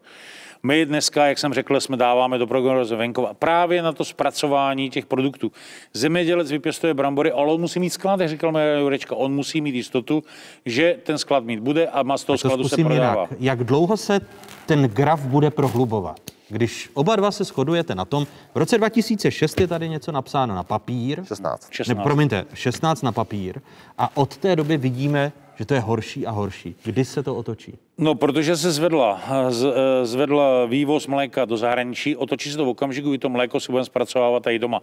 Můj předpoklad je, že pokud my teďka zainvestujeme do zpracování mléka, nebudeme vyvážet eh, syrové mléko ven za pár korun a nebudeme vyvážet drahé, drahé mléčné výrobky, to znamená, budeme dovážet i speciality, to samozřejmě, že ano, ale převážnou část eh, Emmental, Aidam, další věci se mohou vyrábět tady za přijatelných cen a musíme jim dát stejnou podporu. To samé u vepřového masa. Dneska máme řádově 90 tisíc prasnic, my to potřebujeme uchovat, aby jsme to zvedli soběstačnost. Ono to souvisí všechno se vším. Jedna věc je možnost exportu a pak mít domácí trh. Souvisí to také s tím a záleží strašně moc na spotřebitelích a tímto bych je žádal, aby upřednostňovali české potraviny. A prosím je o to, protože to je největší pomoc pro zemědělce, když lidi budou kupovat české, moravské a slezské potraviny. To je to zásadní a proto my chceme, aby se to zpracovávalo. U zemědělců, aby se Neřeknete zvýšily mi, kdy kapacity. ten trend by se mohl otočit. Já, já fakt jako v teďka návaznosti na vystřelím to, že tady, číslo. máme, že tady máme čtyři roky strategii, tak kdy ne, se ta strategie dožiju... byla dobře, že byla udělaná. Víte, To že já řekl, ale že, vidíme, že, vidíme reálná data. Jasně, a já Tam jsem, se kdy v reálných datech se to otočí. až dostanou všichni, až nás budou víc podporovat spotřebitele, až řetězce budou nabízet víc, víc, eh, víc eh, z českého zboží, protože v dnešní chvíli opravdu... eh, Ve sněmovně je Ano. Návrh zákona. Takže já opravdu si myslím, že strategie, že byla udělána super, teď my to musíme doplnit penězma, já tou cestou v návaznosti na program rozvojenko a na tu strategii jdeme. Právě proto znovu opakuju, ovoce, zelenina, brambory, chmele jako exportní surovina, zpracování výrobků, proto tam jde taky na zpracování výrobku až 1,6 miliardy. To je přesně to, co my se snažíme ty věci dělat, aby to zpracovalo tady, aby lidi měli čerstvé, bezpečné potraviny, aby jsme byli závislí na těch dovozech. Takže ale rok, abych vám řekl, že to bude za, za dva roky, Ne, by, přál bych to by si, se aby Já se bych přál, ta křivka-. Ne, to, chápejte, že to nedává příliš smyslu, že něco je před čtyřmi lety přijato a vidíme prohlubující se eh, schodek. Proto ta jednoduchá otázka, na kterou stále odpověď nedostávám. Eh, v poslanecké sněmovně je eh, poslanecká iniciativa, která má zvýšit eh, procento potravin prodávaných v hypermarketech eh, k 55%. Vy podpoříte, Mariane Jurečko, tento návrh? Já jsem ho podpořil, protože byť jsem si vědom toho, že ono je to v praxi velmi složitě proveditelné i kontrolovatelné, ale protože i pan ministr, když byl svého času prezidentem agrární potravinářské komory, tak za mnou chodil a říkal, my tohle chceme. Tak Ano, kdy to vy konečně jste- uděláte? Ano, vy, tak, vy, jste, vy eh, jste se snažil právě říkat, že ta prováděcí vyhláška všechny věci Já jsem jsou... říkal, že to, že to není tak úplně jednoduché, Ano. ale tehdy, když se ty role teď obrátily, tak já jsem říkal tak panu vy teď- ministrovi... vy teď šikanujete pana ministra já, a ne, ne, ne, ne, ne, já, ho ne, nešikanuju, ne, ne, ne. ne, nešikanuju, ale říkám, dobře, pojďme se o tom bavit. Já jsem teď byl i na výboru pro to, ať jestliže tam jsou nějaké komplikace z hlediska textu toho návrhu, tak ať ho vrátíme do druhého čtení, ať se může upravit a ať se posuneme. Ale rozhodně si myslím, že tady stát, i třeba z hlediska veřejných institucí, jako jsou školy, školky, zdravotnická zřízení, by měl i v rámci režimu zákona o veřejných zakázek daleko více podporovat regionální producenty potravin, což se bohužel v mnoha případech stále neděje. Tady je jeden z potenciálů, který, je, který není využit. A kdy myslíte, že ten zákon vstoupí v platnost, který máte ve sněmovně a Tak se do eh, zákon o potravinách a tobaku- tabákových výrobcích, kde je tento pozměňující návrh součástí, eh, teoreticky může stoupit v platnost ještě v průběhu letošního roku. Tam eh, se předpokládá, myslím si, že účinnost eh, poměrně velmi rychle. Je to zákon, který pan eh, minister dával na vládu ještě před evropskými volbami v loňském roce, takže teď je to jenom otázka, aby zemědělský výbor a jeho vedení a koalice se domluvila na tom, jaký ten finální text má být. Pane ministře, vy podporujete tento návrh 55%? Já budu velmi stručný. Řekl jsem na zemědělském výboru ano, se stejnými výhradami, to, co říkal pan Marian Jurečka, že to může být textový problém. Nicméně jsme připraveni to udělat, uvidíme. Pokud, aby to vrátila sněmovna do druhého čtení, tak já říkám, že je připraven pozměňovací návrh ze strany ministerstva zemědělství, aby se to rozšířilo o instituce veřejného charakteru, aby prodávali primárně regionální potraviny a ty české čerstvé bio a tak dále. Takže ano, 55% tam je napsáno jako průměr, plus každý rok je nárůst 5%, aby to prodali řetězce nebo obchodníci. Je to u ploch na 400 metrů, na 400 metrů, to znamená, aby se to netýkalo těch malých, protože zase máme specializované prodejny francouzské, italské a tak dále a tak dále. Takže to podporujete a kdyby to mohlo vstoupit v platnost? No, nejpozději do konce roku, tam tom se shodujeme. Takže od 1. ledna Příštího roku příštího roku budou by, platit by, by platili 55% 50 a pak by to postupně zastoupení potravin a každý rok původu, 5%. Ano. Děkuji vám za tuto schodu na závěr a děkuji dalším hostům. děkuji za Otázek našimi hosty byli ministr zemědělství Miroslav Toman, ex-ministr zemědělství Marian Jurečka a také místo předseda Asociace soukromého zemědělství Jan Štefl a prezidentka potravinářské komory Dana Večeřová. Děkuji vám a těším se opět někdy na setkání. Pěknou neděli, hodně zdraví. Děkujeme. A v další části otázek problematika zdravotnictví a zdravotní stav národa v souvislosti eh, s koronavirovou krizí a také v jaké kondici je tuzemské zdravotnictví. Našimi hosty budou ředitel Motolské nemocnice Miloslav Ludvík, ředitel VZP Zdeněk Kabátek a ředitel Ústavu zdravotnických informací statistiky Ladislav Dušek. Přepněte si na spravodajskou 24, kde pokračujeme po stručných zprávách.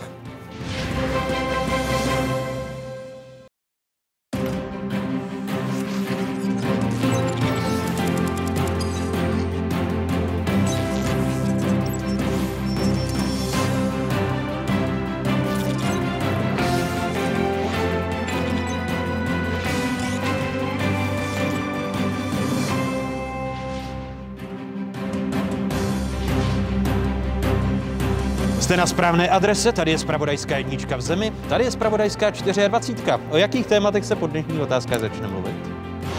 Zanedbáváme onkologické programy, tady zanedbáváme kardiovaskulární program. Čínský virus jako priorita. Jak se léčí jiné vážné nemoci?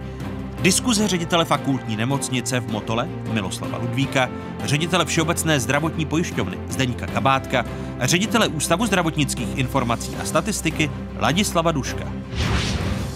Od 1. června letošního roku dojde k navýšení platby za jednoho státního pojištěnce a za kalendářní měsíc o 500 korun. Účet za ochromené zdravotnictví vynahradí ztráty vyšší platba za státní pojištěnce. Co vše krize změní a kdo bude vítěz? Další téma druhé části otázek. Ještě jednou vám všem hezké nedělní odpoledne, divákům z Pravodajské 24. Stále jste v jedinečném prostoru pro diskuzi. Zdraví nemocní, právě oni se mohou stát problémem následujících měsíců. Řeč je o pacientech, kteří vypadají jako zdraví, ale přitom jsou nemocní a možná o tom nevědí. Eh, odhalit by tu nemoc mohla preventivní péče. Eh, preventivní péče zastavená v následujících eh, a v předchozích týdnech a měsících. Ku příkladu onkologická prevence u nich může zapříčinit to, že průběh nemoci nebude tak špatný. Zdravotnictví se vrací do normálu před koronavirovou krizí jen pozvolna. Na vině je i strach některých lidí, že se v nemocnicích a ordinacích mohou nakazit. Podle lékařů je na místě přestat veřejnost dlouhodobě strašit nic neříkajícími statistikami o počtu nakažených a mrtvých. Doba koronavirová přináší i dobré zprávy. Praští záchranáři na počátku pandemie zaznamenali přetížení tísňových linek, nicméně všechny pacienty obsloužili ve standardním čase. V době nouzového stavu nezaznamenali vyšší nárůst případů. Počty zásahů se drží v mezích 300 až 350 výjezdů za 24 hodin. Co se týká respiračního onemocnění, což je dominantní příznak eh, infekce dýchacích cest, ať už virus je jakýkoliv, teď hovoříme o COVID-19, tak dušnost našich pacientů jsme ano, řešili. Vozili jsme v řádu jednotek až desítek pacientů za směnu ale nikdo z těchto pacientů nevyžadoval okamžité zajištění dýchacích cest a kritickou péči. Máme evidovány za tu dobu od vyhlášení nouzového stavu tři závažné případy, kde docházelo k zahájení neodkladné kardiopulmonální resuscitace, ale eh, prohlásit, zda to je nebo není v souvislosti s covidem, není na záchranné službě. Říká v rozhovoru pro dnešní otázky ředitel Pražské záchranky Petr Kolouch. Podle něj jsou teď zdravotníci lépe připraveni i na možné šíření viru v budoucnu. O dobrých i špatných zprávách z tuzemského zdravotnictví bude řeč v následujících minutách. Pozvání do otázek přijali ředitel největší zdravotní pojišťovny v zemi, ředitel VZP Zdeněk Kabátek. Hezké nedělní odpoledne, pane řediteli. Dobré odpoledne všem. Vítáme ředitele největší tuzemské nemocnice, fakultní nemocnice v Motole, eh, bývalého ministra zdravotnictví Miloslava Ludvíka. I vám přeji hezké nedělní odpoledne. Dobrý den. A mé pozvání přijal i ředitel Ústavu zdravotnických informací a statistiky Ladislav Dušek, za kterým míříme do Brna. Hezký den i vám, pane profesore. Dobrý den. Začnu u Zdeňka Kabátka. Pane řediteli, jaké číslo či čísla považujete ze svého pohledu za nejlépe vypovídající o situaci kolem koronaviru? Tak eh, já bych si dovolil možná krátkou vstupku, než odpovím. Eh, já bych chtěl využít té příležitosti, příležitosti, že jsem tady a poděkovat všem zdravotníkům, kteří eh, v té první vidi pečují o covid nemocné a já jako ředitel pojišťovny musím využít té chvíli, abych jim poděkoval. Děkuji. K těm číslům. Tak od ředitele pojišťovny se nedá asi čekat nic jiného, než že budu mluvit, bude mluvit o číslech, které určitým způsobem ovlivní ekonomiku. Tedy o příjmech a nákladech spojených s touto krizí. Já budu velmi stručný na úvod. My jsme si provedli modelaci toho, jak by eh, stávající situace mohla ovlivnit příjmy Všeobecné zdravotní pojišťovny. Pracovali jsme s predikcemi ministerstva financí, eh, pracovali jsme s parametry zejména zaměstnanost nebo nezaměstnanost, eh, objem mest, vývoj české ekonomiky a došli jsme k tomu, že číslo, které je na konci té naší modelace, je necelých 31 miliard, miliard korun propad na příjmové straně u VZP. Zároveň je fér říct, a je to potřeba říct a poděkovat za to, že eh, v minulých dnech došlo eh, k rozhodnutí vlády o navýšení platby za státní pojištěnce, eh, která pro VZP znamená v letošním roce navýšení příjmu o 12,7 miliardy korun. Tudíž ten Výsledný dopad do příjmu VZP je něco přes 18 miliard korun na straně příjmu. Další čísla, která jsou a velmi... Jsou výdaje? Ano. Další čísla, která jsou neméně důležitá a která podléhají mnohem detailnější diskuzi a řekl bych i květnat, eh, květnatější diskuzi, je, jsou výdaje spojené s eh, krizovým stavem a s nemocí COVID-19. My samozřejmě eh, výdaje posuzujeme jako produkci našich partnerů, zdravotnických zařízení, lékařů. A tady je možno hovořit o tom, že od toho měsíce března, od toho 13. března, dochází k určitému výpadku v produkci našich poskytovatelů zdravotních služeb. Je to logické, je to způsobeno zejména opatřeními vlády a je to způsobeno strachem klientů z poskytování zdravotních služeb. Logicky každý občan se bojí eh, jít do zdravotnického zařízení, protože se může setkat s případně, eh, s případně infekčním klientem. My jsme v tuto chvíli analyzovali ten propad, eh, máme ho změřený, nicméně myslíme si, že je potřeba hovořit o tom, jak si s ním poradit. To znamená, nechceme vzít jenom dvě čísla, postavit postavit je vedle sebe a říct, tady je výsledek, ale chceme řešit tu situaci tak, aby jsme zohlednili, že k tomu poklesu produkce nedošlo eh, aktivně ze strany našich partnerů, poskytovatelů, ale že bylo způsoben nějakými objektivními důvody a chtěli bychom hledat řešení, která by umožnila, aby české zdravotnictví zůstalo stabilní. A to nejenom pro letošní rok, ale i pro příští. My... Když se to sečte a podtrhne, tak to jedno číslo, po které jsem Když po se to chtěl je... sečte a podtrhne, tak Všeobecná zdravotní pojišťovna skončí eh, v mínusu, když to řeknu takto vždycky, 22,3 miliardy korun, pokud se naplní ty modelace a je schopna, ho, eh, je schopna ho kompenzovat v rámci svých rezerv, které jsme vytvořili v minulosti a které jsou dostatečné pro to, aby jsme letošek zvládli finančně stabilní. Které číslo či čísla jsou vypovídající podle Miloslava Ludvíka, který mě inspiroval pro tu první otázku, když v rozhovoru pro Český rozhlas, pane řediteli, eh, jste řekl, cituji, nejsem ochoten věřit tomu, že tolik lidí, u kterých se uvádí, že na nový koronavirus zemřelo, na něj opravdu zemřelo. Statistiky se dost pletou. V tom postrádám roli Světové zdravotnické organizace. Konec citátu. Tak které číslo je vypovídající? Já vám řeknu jedno hezké číslo. Eh, za poslední chřipkovou epidemii, která byla v České republice, to bylo v roce 2019, která trvala 6 týdnů, tak se nakazilo 996 tisíc lidí a zemřelo 1500 lidí. Proti tomu máme dneska čísla covidová, která byla včera, ještě dnešní čísla nemám, tak ta byla 7273 nakažených a 215 mrtvých. Já myslím, že tohle velmi hezky ukazuje, jakým způsobem se s těmi čísly pracuje. Ještě je tady jedno zajímavé číslo, to vydali francouzi, kteří zkoumali eh, jednotlivé korona, jednotlivé koronavirové infekce, které jdou světem, protože my v podstatě každý rok máme v Evropě nějakou koronavirovou infekci. Tak oni zkoumali ty mezi lety 2013 až 2019 a porovnávali se současnou koronavirovou infekcí a zjistili, že letalita, čili smrtnost, je u všech koronavirových infekcích 1,0. A pak vám povím ještě jedno číslo. Eh, teď už všichni jsme odborníci, takže všichni víme, co je R0.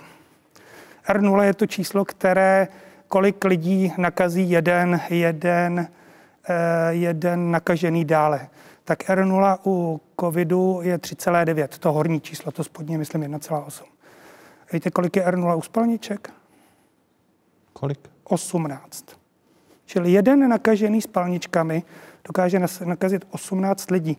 A jenom teda další číslo, v loňském roce v Evropě bylo 90 tisíc lidí nakažených spalničkami a skončilo to smrtí několika set dětí.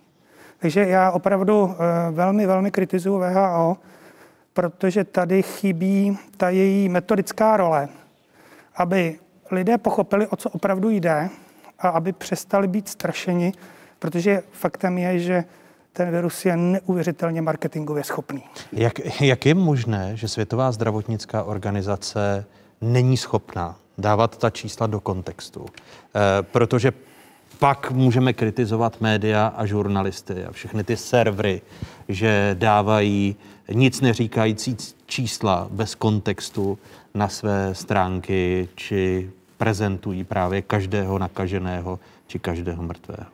Já teda budu velmi otevřený, když si to určitě zase odskáču, ale jakoby mně přijde, že trošku chyba je ve vedení Světové zdravotnické organizace. Tam nový šéf VHO byl volen v roce, v roce 2017, u čehož jsem jako minister zdravotnictví byl.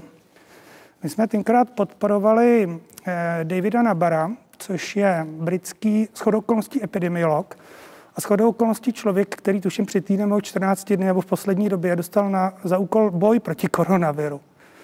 Takže to byl kandidát České republiky číslo jedna. Kandidátkou číslo dvě byla paní doktorka, nevybavím si číslo, její jméno z Pákistánu, vynikající doktorka z první linie, taky výborná. No až třetí byl současný šéf VHO, jenže vyhrála geopolitika.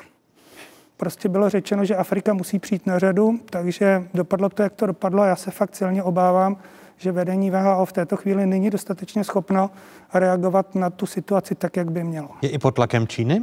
To znamená, jsou na místě eh, pochybnosti amerického prezidenta Donalda Trumpa. A kdybyste byl americkým prezidentem, yeah. tak, eh, tak byste šel touto, touto cestou, že, že byste pozastavil platby, eh, protože vedení VHO nebylo od počátku dostatečně kritické k Číně a mohlo ostatním zemím, včetně Itálie, včetně evropských zemí, dát doporučení? Já spíš VHO, VHO vytýkám to, že nestadovala metodiku. Ona opravdu neřekla, kdo je mrtvý na COVID, jak se pozná, že je mrtvý na COVID, kdo je ten, kdo umřel na nějaké přidružené choroby, kdo je ten, kdo umřel možná proto, že ho přivezli do zdravotnického zařízení a dali na covidovou jednotku, kdy dostal obří dávku viru. Protože teda mimochodem jedna z věcí, která se ukazuje a která velmi pléduje proto, že v Česku nosíme roušky, je ta, že je velmi důležité a já mám výhodu jako ředitel nemocnice, že mám plný špitál odborníků, s kterými se tohle dá prodiskutovat. Tak ona jedna z velkých důležitých věcí je, jak silnou virovou nálož dostanete. Čili pokud se použije roušky, tak i když se budete potkávat s nakaženým, tak vás to skoro neohrozí, protože ta virová nálož je, nálož je relativně malá. Ale teď si představte situaci, že vás přivezou na covidovou jednotku, už to je stresující. Teď tam vidíte ty zdravotníky zabalené od hlavy až k patám, to je taky stresující a do toho obří virová nálož. Já se ptám, kolik lidí zabilo tohle prostředí. O tom bude řeč v průběhu celé té hodiny. E, a ta otázka, komu jinému by měla být také určené statistikovi. Které číslo nebo čísla podle vás e, jsou, pane profesore Dušku, důležitá v souvislosti s covidovou pandemí?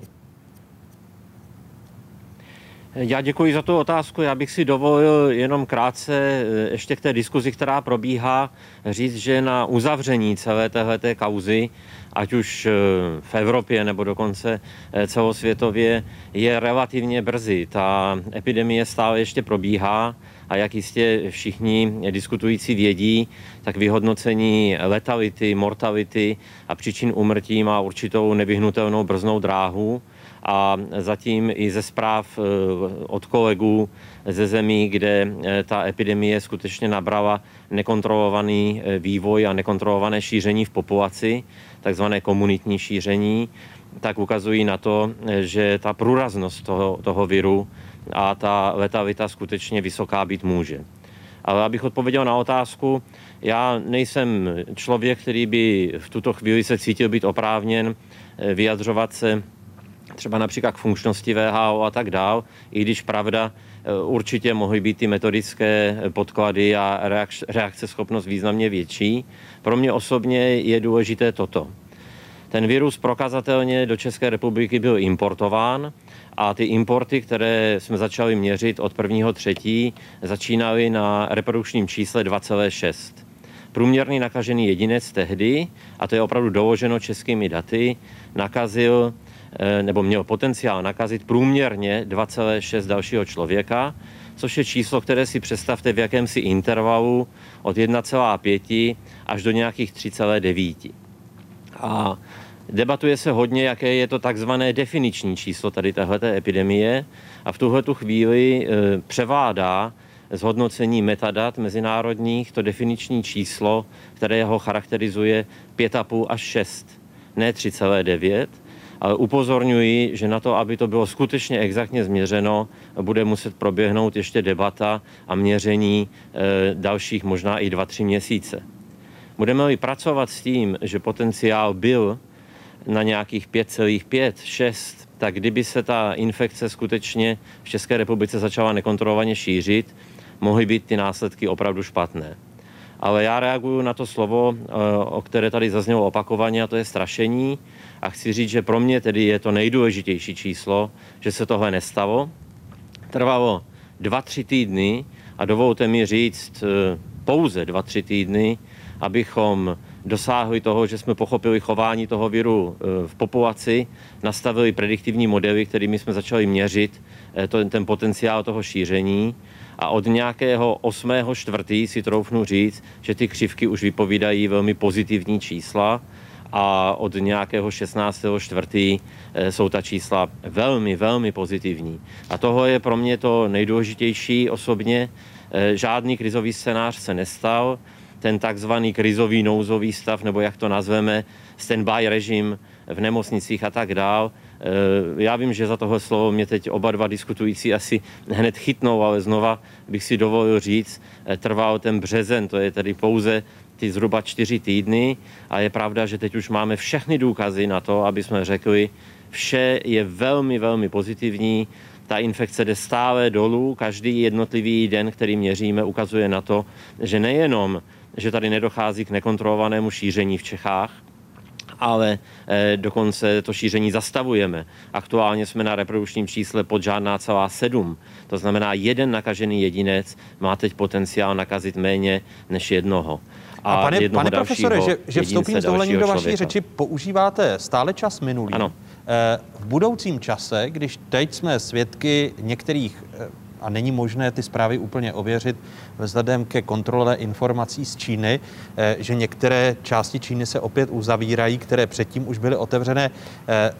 Je možné tedy mluvit o tom, že v budoucnu nemůže Českou republiku, teď když vidíme to rychlé uvolnění, eh, téměř z hodiny na hodinu, ze dne na den, eh, pohybu, cestování a podobně, takže nemůže dojít k nějakému opět uzavírání a k tomu, že za měsíc, za dva tady budete říkat, že to číslo není 0,7, ale je 5,8 Já děkuji za tu otázku. Já tady nejsem člověk od nějakého uzavírání. Já jsem člověk, který má s, s mým týmem měřit, jak to je. A samozřejmě objektivní realita je, že se v budoucnosti může stát, že ta infekce zase zpátky vzplane. Eh, je to nový typ epidemie, který v podstatě v tuto chvíli poznáváme. Dívejte se teď na aktuální vývoj třeba v Belgii. Stále je z čeho se učit, stále získáváme nová a nová data. Může se stát, že v budoucnosti ta epidemie splane. Ale dovolte, abych byl pozitivní. My jsme teď velmi dobře připraveni a ona nesplane celorepublikově. Ona vzplane lokálně. Uvidíme buď třeba v příhraničních oblastech nebo v nějaké jiné oblasti spanutí té epidemie. Měříme velmi přesně ze dne na den a náš reakční čas eh, všech nástrojů, které jsme vyvinuli, včetně nástrojů pro intenzivní péči, nás dostává před tu nemoc. Doufám, že to nebude znít nafoukaně dobrých 14 dní, 3 týdny. Takže souhlasím s tím a já teda nikdy jsem tento úmysl pro Boha neměl, ale použiju znova to slovo. Doba nějakého v úvozovkách strašení je v České republice v tuto chvíli naštěstí pryč. Je třeba být opatrný, je třeba měřit ten další vývoj. Nevíme, zda nemůže dojít k něčemu, čemu se říká druhá vlna, anebo nějaký další nový import ale určitě jsme připraveni na to, aby jsme to doufám zachytili včas Jiný, a orientujeme jinými slovy, se teď na podle vás už se z hlediska těch přijatých životu. opatření, které jsme si prožili v tom uplynulém měsíci a půl, eh, ani na podzim, ani jindy při eh, návratu eh, onemocnění COVID-19 ve větší míře, tak už eh, nebudeme vypínat celou republiku. Víte, eh, toho, toho poroučení větru dešti tady už bylo a já nechci, já chci odpovědět s pokorou k té přírodě. Ona umí ledacos a určitě jsme to i v historii právě u epidemií viděli. V tuto chvíli je ta situace ale taková, že určitě nemůže, doufám, dojít v následujících třeba třech týdnech nebo jednom měsíci k něčemu, co by nás takto celorepublikově zásadním způsobem překvapilo a, a zaskočilo. Takže e, takhle bych odpověděl. Co bude na podzim, já teď můžu tady mít nějaká silná prohlášení, ale e, od člověka, který má exaktně modelovat vývoj té epidemie a měřit data, toto nechtějte. Samozřejmě, že Eh, může hrozit různý, různý typ scénáře, může dojít k nějakému masivnějšímu importu během léta do České republiky, ale já doufám, že ta přijatá jakási karanténní opatření pro to cestování tomu budou umět zabránit a ze dne na den monitorujme a nestrašme se tím, co by mohlo třeba být na podzim, kdyby se to nějak znova eh, rozhořelo. Česká republika zvládla ten dosavadní vývoj úplně excelentně, Eh, samozřejmě si uvědomuju cenu, za kterou to bylo a pojďme se teď orientovat na kontrolovaný návrat k normálnímu životu a mějme trochu radosti z toho, že tady nemáme to, co teď právě zažívají kolegové v Belgii. Například v Belgii. Cena, za kterou to bylo, pojďme se teď bavit o ceně, za kterou to bylo a jak tu cenu pokud možno snížit. Uh, už jsme o tom v otázkách mluvili před třemi nedělemi a to je zdraví národa a uvolňování opatření právě ve zdravotnictví a vystrašenost, o níž mluvil i pan ředitel Kabátek. Když se podíváme na data, nejnovější data Všeobecné zdravotní pojišťovny a odložená zdravotní péče, Tady jsou. Vy už sami vidíte na svých televizních obrazovkách. Eh, Vzali jsme operace totální endoprotézy kolenního kloubu v celé České republice. Vidíme, že Všeobecná zdravotní pojišťovna uhradila poskytovatelům zdravotní péče letos v lednu 790 totálních endoprotéz kolenního kloubu. V únoru 621, v březnu výrazný pokles. Připomínám, že k omezení došlo eh, v první eh, čtvrtině měsíce, ale za březen jako celek 176 těchto výkonů. Podobné to je u slepého střeva. Pohled na slepé střevo a operace. V lednu poskytovatelé zdravotní péče Všeobecné zdravotní pojišťovně poslali k úhradě 227 výkonů, v únoru 119, v březnu vidíte pokles 47 operací slepého střeva. Pane řediteli, jak dlouho podle vás potrvá návrat do normálu? Jestli to můžete za Všeobecnou zdravotní pojišťovnu odhadnout. No, tak já, já bych samozřejmě byl velmi rád, pokud by jsme se do toho normálu vrátili velmi rychle. Já uh, jsem rád, že zaznělo z úst pana profesora Duška takové pozitivní uh, hodnocení té situace. Skutečně si myslím, že můžeme být velmi rádi, že jsme v České republice zvládli díky těm opatřením, která přijala vláda, tu situaci velmi dobře. Uh, my v současné době už komunikujeme s našimi partnery, ať už jsou to nemocnice, nemocnice nebo eh, ambulantní specialisté, praktičtí lékaři o tom, že bychom jako pojišťovna chtěli eh, co nejrychleji přispět k návratu do normálního režimu. Dokonce mohu říct, že už mám zpětnou vazbu od některých ředitelů nemocnic, od eh, partnerů z té ambulantní sféry, že aktivně zvou klienty, ubezpečují se o tom, že ta situace je stabilizovaná a není nebezpečná. A ta ambice je taková, aby jsme se pokud možno, a já věřím, že se naplní slova pana profesora Duška a budeme, budeme tu situaci postupně postupně zvládat lépe a lépe, vraceli do normálního stavu. Určitě nejsem eh, iracionální, nebo určitě si nemyslím, že bychom se vrátili během měsíce. Já si myslím, že... Ku příkladu k těm sedmi já si myslím, že ten náběh bude. Ano, já si myslím, že ten náběh bude pozvolný. Endoprotéza je zrovna eh, případ eh, výkonu, který je plánovaný většinou. A já si myslím, že ten eh, nárůst bude pozvolný. Nicméně mojí ambicí by bylo, rád bych tomu věřil, aby jsme na, na konci měsíce června jeli v plném provozu, pokud se nestane něco z toho pohledu epidemiologického.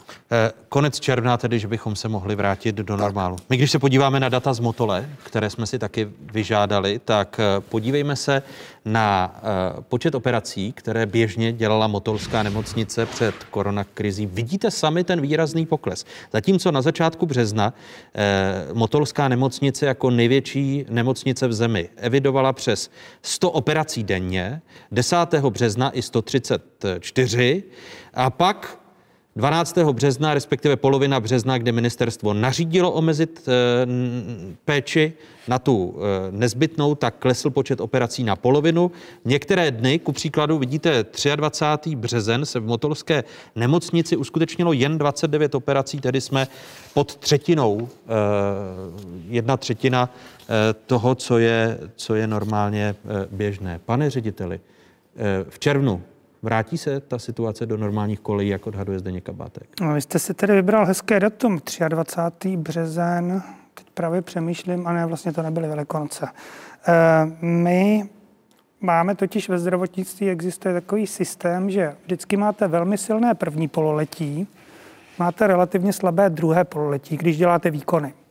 Celý problém toho druhého pololetí je červenec a srpen podivu lidé nemarodí v červenci a v srpnu, zdaleka tolik jako v jiné měsíce, takže... Protože nechtějí, nechtějí, nechtějí do nemocnic, nechtějí do nemocnic, nechtějí do nemocnice, je horko, nechtějí se, nechce se lidem do nemocnice, jsou nedovolených a podobně. Takže můžeme čekat, že možná na konci června naběhneme na relativně plný výkon. Ta špička v motole je 134 výkonů, ale podotýkám v plné anestezii. My kdybychom do toho započítali ještě výkony, které nejsou v plné anestezii, jak jsme na 200 operacích denně tak eh, sice může, ale já se trošku obávám toho července a srpna, kdy za prvé dovolenou si musí vybrat zaměstnanci a je fakt, že teda ty mají za sebou tak krušné týdny, že bych neměl to srdce jim neumožnit. A druhá věc taky, jestli budeme mít dostatek eh, těch zákazníků, čili pacientů, abychom se mohli na ten, na ten eh, rytmus dostat. Takže já se obávám, že to přijde že až my po to budeme honit až někdy v září, v říjnu, ano. že ten náběh bude pozvolný, pane řediteli. Je to názor proti názoru. Já si myslím, že by bylo fér, aby, a chápu, že zdravotníci po, té, po tom nasazení, které teď absolvovali, budou chtít vybírat dovolené. Nicméně je to hodně organizaci té péče a my budeme jako partneři smluvní plédovat na naše poskytovatele a snažit se je přesvědčit o tom, že skutečně chceme, aby ten, ta kapacita naskočila v plném rozsahu co nejdříve. My jsme, jenom upozorním, my, my jsme samozřejmě hned na začátku té, té krize nebo toho nouzového stavu vytvořili celou řadu opatření, aby jsme zajistili ekonomickou stabilitu poskytovatelů, jak nemocnic, tak všech ostatních segmentů. Eh, přijali jsme celou řadu opatření, já teď nechci detailně zdržovat, nicméně principem všech těch opatření bylo, bez ohledu na to, jak se nám hýbe produkce, zachováváme platby. Čím jsme umožnili to, že eh, naši poskytovatelé se dostali do ekonomických problémů a proto si myslím, že je od nás korektní, pokud dnes říkáme, prosíme, najeďme do toho plného režimu co nejrychleji, ať naši klienty mají tu péči k dispozici co nejdříve. Vůbec nespochybnuju argument pana ředitele Budvíka, který je na místě, že je možné, že ti klienti, ty pacienti nebudou chtít tak těsně po té, po té kritické situaci do těch nemocnic jít. To je všechno ve hvězdách. To se může klidně naplnit, tato obava. Ono, eh, když se podíváme na to, proč byla omezena ta péče zbytná, tak eh, minister zdravotnictví Adam Vojtěch eh, v tomto týdnu mluvil o tom, že eh, opatření o omezení péče nebylo direktivní, tudíž zdá se, že jako by si to vymysleli ředitelé nemocnic a lékaři. Poslechněme si slova současného ministra zdravotnictví Adama Vojtěcha. Dnes se aktuálně mohou už nemocnice eh, rozhodovat eh, zcela sami, je to na nich. My jsme jim k tomu dali eh, volný mandát už hned po velikonocí, tak jak jsme slibovali a ono to vždycky bylo na nich, upřímně řečeno, protože to mimořádné opatření je napsáno tak, že ta péče se má omezovat v nezbytně nutné míře tak aby měli samozřejmě nějaké kapacity na eh, COVID pozitivní pacienty, ale aby samozřejmě došlo poškození jiných pacientů. Takže v tomto směru eh, tady to nebylo nikdy úplně tak direktivní. A tady je to opatření, o kterém mluvil v týdnu eh, ministr zdravotnictví Adam Vojtěch. Tak bylo či nebylo direktivní? Na tu brzdu nešla byste příliš jako zdravotnická zařízení, Miloslav Ludvíku? No, udělali jsme to všichni, takže jsme to asi všichni pochopili stejně v celé republice. Takže, takže bylo direktivní. No bylo tam řečeno to, co jste řekl, nebo to, co tam v té reportáži zaznělo, bylo tam napsáno v míře nezbytně nutné. No, takže ona máte problém v tom, že eh, ta elektivní činnost, čili ty plánované výkony v těchto velkých nemocnicích jsou zhruba 70 až 80 Těch zbývajících 30% to je akutní, akutní péče, ovšem třeba akutní péči je míněna i onkologická operativa, která je akutní, takže ono je to velmi komplikované.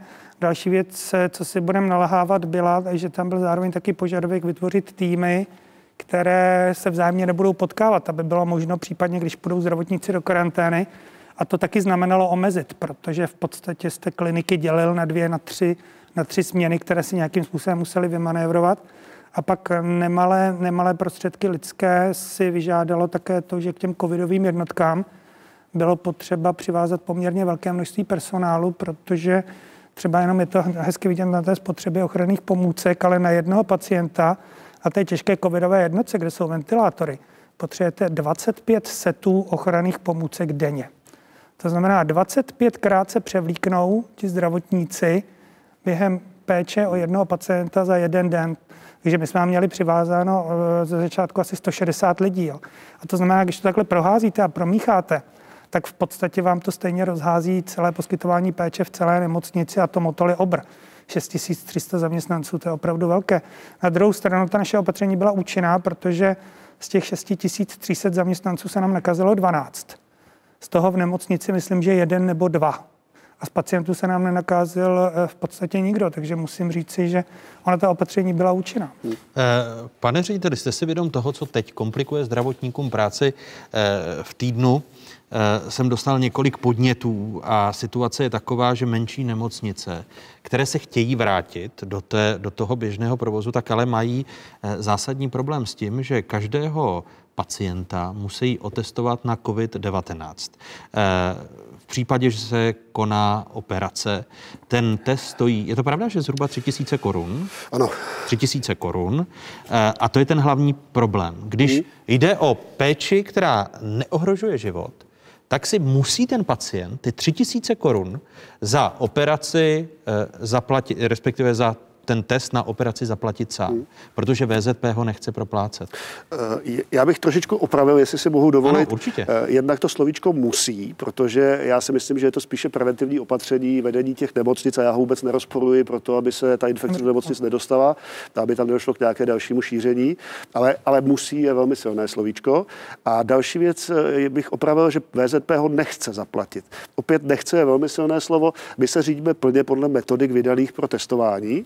Eh, testování našich klientů na eh, onemocnění COVID-19. Vy chcete říct, že nemůžete ho zaplatit? Eh, v tuto chvíli se řídíme tou metodikou. To znamená, pokud bychom chtěli ten test z těch preventivních důvodů které, kterým rozumím hradit, tak bychom se dostali mimo tu metodiku vydávanou příslušnými, příslušnými ministerstvy, respektive teď by se vydával krizový štáb nebo ministerstvo zdravotnictví. Ale, Ale souhlasíte s tím, že dostáváte do eticky sporné situace lékaře a ředitele nemocnic, protože Mám tady jeden konkrétní hmm. příklad. 11-leté dítě si udělá úraz, zlomí si zápěstí a teď lékař má to etické dilema.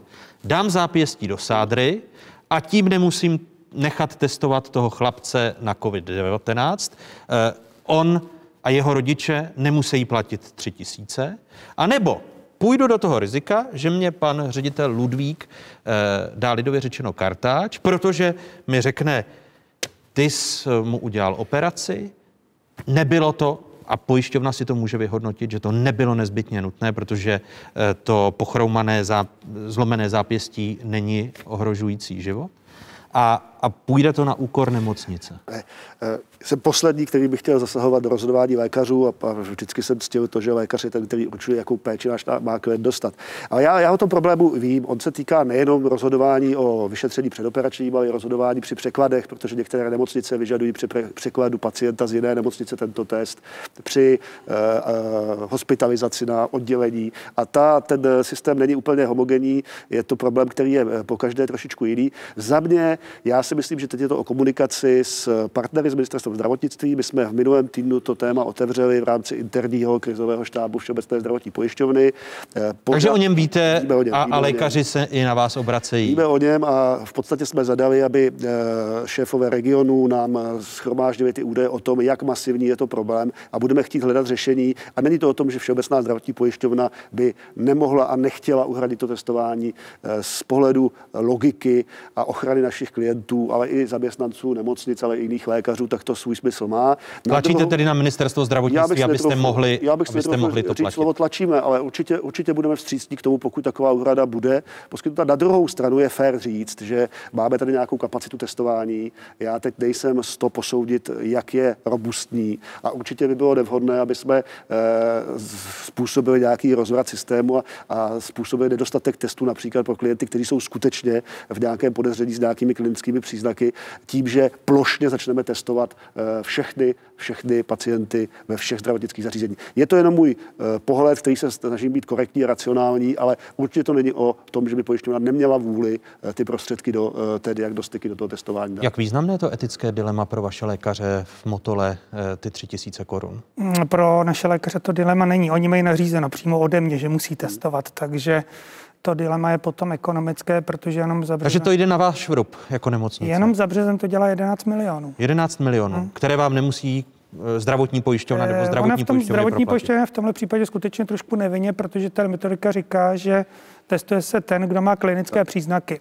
To znamená teplota, dušnost, tam jsou vyjmenovány a ten, kdo je nemá, a my testujeme opravdu každého, protože ono není problém jenom to, že by vám eh, onemocnil nějaký zdravotník. Ono ve chvíli, kdy vám onemocní zdravotník, tak vám jde do karantény 10 dalších lidí, protože na 14 dní vám vypadnou a to už může být, to už, třeba v malé nemocnici už to může být průšvih, pokud vím, Prachatice nebo Strakonice, nebo někdo takový měl problém. Strakonice, Strakonice že jim vypadla, vypadla asi na 14 dní nebo na 3 neděle poměrně významná kapacita v té nemocnici. Takže jako ono to testování smysl má. Na druhou stranu... Přimlouváte se tedy, kdybyste byl ministrem zdravotnictví, tak změníte způsob bych, té úhrady, bych, aby určitě, pojišťovny mohly... Si myslím, že paní náměstkyně Regnerová by v tomhle případě měla asi, asi vytvořit činit. nějakou metodiku, aby, aby to aby to nastalo. Ale jestli mohu, já si jenom, jenom chci říct, tady se ukazuje, že ne všechno je možné domyslet úplně do detailů. Já samozřejmě teď nechci hodnotit. Je potřeba říct, že takto složitá situace, mimořádná situace přináší mimořádné provozní problémy které by člověka, když tvoří ty jednotlivé schémata, ani nenapadly. To znamená, je logické, že a těch problémů se může ukázat celá řada. Toto je typický jeden provozní problém, ale můžou být i další. Takže já si myslím, že teď je potřeba pouze být eh, akční, být operativní a v případě, že zjistíme, že někde je provozní problém, tak udělat ty pravidla jinak a změnit je. A není to o penězích, je to spíše o tom, aby jsme s tou vadičkou nebyli dítě, jak se říká, to znamená posoudit ten, ten problém komplexně, říct si, zda nemáme provozní slepotu, ať už já jako ředitel pojišťovny, opatřenitel Ludvík. A pokud je to jenom o technikávy, tak to pojďme udělat. Když to činí jen u Motolské nemocnice 11 milionů, máte spočítáno, kolik by to mohlo činit celorepublikově, jak eh, zvýšený by to byl? Úplně férově říkám, nemáme to spočítáno, protože ty, tu kapacitu jsme si teď, nebo ty data jsme si chtěli teď analyzovat, tím, že jsme se v podstatě k tomu tématu dostali minulý týden při překladech, my jsme se k tomu dostali při překladech, nikoli při konkrétní operaci. A eh, samozřejmě, že ty čísla nebudou malá, ale my v rámci eh, té diskuze o tom, jak má vypadat ekonomika letošního roku, tak počítáme s poměrně velkou rezervou pro diagnostickou péči. To znamená, neobávám se, že by nás to nějakým způsobem, eh, pokud to bude třeba po dobu nezbytně nutnou, nepředpokládám, že by se z toho stal standard, že by to bylo do konce roku, ale po dobu nezbytně nutnou si myslím, že jsme schopni toto zafinancovat. Když se bavíme o návratu zdravotnictví do běžných kolejí, Zmiňoval jsem to hned v úvodu. Nebude populace víc nemocná kvůli jiným chorobám, na které se teď zapomíná, než kvůli COVID-19. Podívejme se u onkologického screeningu a u onkologické prevence. Jak výrazný byl v těch uplynulých týdnech propad? Tady data, která jsou vypovídající. Je to odhad VZP. Za první čtvrtletí letošního roku, podle těch kvartálních dat, Poklesl oproti stejnému období loňského roku screening karcinomu kolorekta o víc než 7 tisíc. U karcinomu děložního hrdla pojišťovna odhaduje pokles o více než 20 tisíc a u screeningu karcinomu prsu o více než 10 tisíc. V březnu dochází k poklesu, celkový pokles za čtvrtletí je sice o 10%, ale březnový pokles je o čtvrtinu. A dokonce, sami vidíte, o téměř 40% Po odečtu jednotlivých měsíců ten březen je hodně výrazný, podobné to bude asi v Dubnu. E, opět míříme za Ladislavem Duškem, statistikem.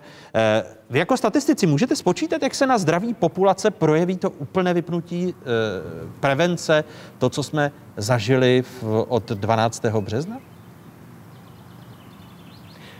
Já moc děkuji, že se tomuhle tématu věnujete, protože to do mediálního prostoru dostává vlastně výzvu, aby se občané tady do těchto preventivních programů zapojovali. Eh, vy sám, pane redaktore, dobře víte, že dlouhá léta plédujeme za to, aby účast v onkologických screeningích byla co nejvyšší a také všichni víme, eh, že třeba u eh, karcinomu tlustého střeva a konečníku běžně dosahujeme nějakého 55% pokrytí takže kež by i tato relace přispěla tomu, že si lidé tohoto všimnou a to riziko budou sami snižovat tím, že se těch programů budou důsledně zúčastňovat. Ty desetitisíce jsou, pane říct, profesore, ale si, já... to, ten desetitisícový pokles nebo desetitisícové poklesy, to je neuvěřitelné. Jak, hned, jak dlouho to může trvat, než hned se vrátíme Eh, právě k tomu screeningu před koronakrizí. U, umíte ty modely a, a mohl byste mi naznačit, eh, jak může vypadat odpověď na tu otázku? Eh, Řeknu určitě hned. Já ta čísla, co jste říkali, slyším poprvé. Sám takováhle čísla budu mít k dispozici s, nějakou, s, nějakou, s nějakým spožením, nejspíš asi v červnu a, nebo na konci května.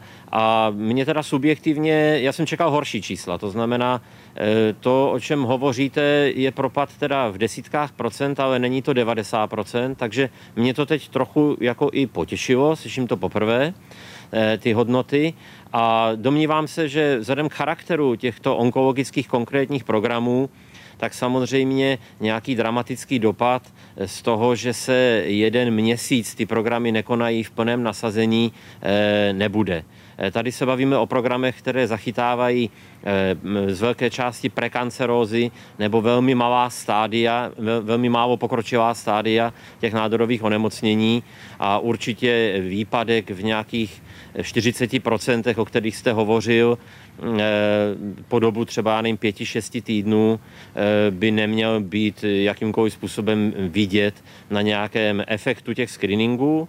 A samozřejmě si velmi přeji, aby ten návrat k normálu zrovna v téhle oblasti byl velmi rychlý, protože za stávající epidemiologické situace není vůbec žádný důvod, aby tyto prevence, ale i jiné prevence rovněž tak významné, aby neběžely. Takže e, je to o kapacitě poskytovatelů, je to o tom, že nějakou dobu budou možná trošku delší čekací lhůty, ale zcela jistě při dobré vůli všech a i zdravotních pojišťoven, za což bych jim chtěl poděkovat, protože jsem viděl v tomhle směru už i první kroky, eh, tak se to podaří dohnat a eh, jak říkám, eh, ty prevence cílí na, na prekancerozní stádia nádorů, velmi nízko pokročilá časná stádia nádoru a výpadek 5-6 týdnů, když se dožene v následujících třeba půl roce by neměl být nějak dramaticky vidět. Ono, když se znovu, pane profesore, podíváme na ta eh, data, eh, tak eh, bychom si je vyžádali právě od Všeobecné zdravotní pojišťovny ty odhady kvůli tomu, aby nakonec víc lidí nezemřelo do roka na rakovinu, protože ten strach, který mezi lidmi se šíří, může právě vést k podcenění té eh, preventivní péče, onkologické péče. Nabíhá už ku příkladu v Motole eh, do plných kolejí, pane řediteli Ludvíku? No my jsme najeli na ambulantní péči už někdy minulý nebo předminulý týden, ale víte, jestli něco ta, tahle krize v celé Evropě ukázala, tak to ukázala, jak kvalitní v které zemi, které zdravotnictví je. Myslím, že z toho jsme jako Česká republika, republika vyšli úžasně, ale tam jsou opravdu někdy nevysvětlitelné věci. Protože když porovnáte Irsko a Velkou Británii, což jsou skoro stejné zdravotní systémy, je to eh, podobná kulturní kultura, i když ať mě Irové nekamenují, ale v podstatě Irsko nemá problém, Velká Británie má velký problém. Stejně tak, když si porovnáte Německo a Francii, tak hm, taky moc nedává logiku, že někde to je problém a někde to není problém, takže jako ono to taky ukazuje o tom, že robustní a kvalitní zdravotní systémy a ten český k ním jednoznačně patří, tak eh, tuhle tu věc velmi dobře zvládají. Když se bavíme o zvládání té situace, eh, nemocnice jsou z pohledu Pražské záchranné služby organizované v současnosti lépe, než tomu bylo eh, před koronavirovou pandemí a situace se zlepšila navíc i protože byl nedávno spuštěn online dispensing lůžkové péče, díky kterému mají tak záchranáři i nemocnice přehled nejen o lůžkové kapacitě. Tady jsou opět slova ředitele Pražské záchranky Petra Koloucha z rozhovoru pro dnešní otázky. Je to velký posun v organizaci péče a v přehlednosti celého systému, zvlášť v Praze, kde je pět velkých nemocnic, které nejsou zřizovány městem nebo krajem, ale jsou zřizovány státem. Jsou to příspěvkové organizace státu řízené ministerstvem zdravotnictví. Tak z pohledu záchranné služby a přehlednosti celého systému je to velká pomoc a máme informace, že tento dispatching zůstane aktivní i v době po covidu. Abyste pochopili, jak vlastně ten dispatching funguje a co ukazuje. Od 13. dubna, eh, jak už eh, sami vidíte, v České republice eh, funguje online dispatching intenzivní péče, který ukazuje aktuální kapacity, například z lůžek intenzivní péče, kterých máme v České republice víc než 4 tisíce, bylo ve středu volných 43%, kapacita plicních ventilátorů vytížena jen z pouhé třetiny, zbývalo volných 67% a využitá byla asi jen desetina přístrojů membránové oxygenace. K dispozici jich tak bylo 89%. Eh, obracím se opět do Brna na Ladislava Duška, ředitele Ústavu zdravotnických informací a statistiky. Pane profesore, jinými slovy, i, i toto fungování online dispatchingu je zjevné pro tu prevenci, pokud by se náhodou koronavirová pandemie vracela. My jsme eh, v průběhu těch prvních týdnů, kdy mě opravdu nebylo vůbec do smíchu, eh, udělali všechno pro to, aby jsme rychle připravili systém jakési časné reakce.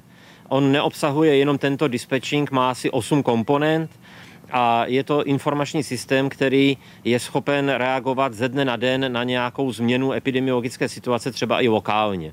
A jeho velmi významnou součástí byl monitoring nemocničních kapacit, protože jsme vycházeli ze zpráv tak jako každý jiný, tehdy žádné zprávy jiné nebyly, že pokud ta epidemie nekontrolovaně prorazí do komunitního šíření, je schopná projít přes tu zemi tak silnou vlnou, že zahltí kapacity intenzivní péče.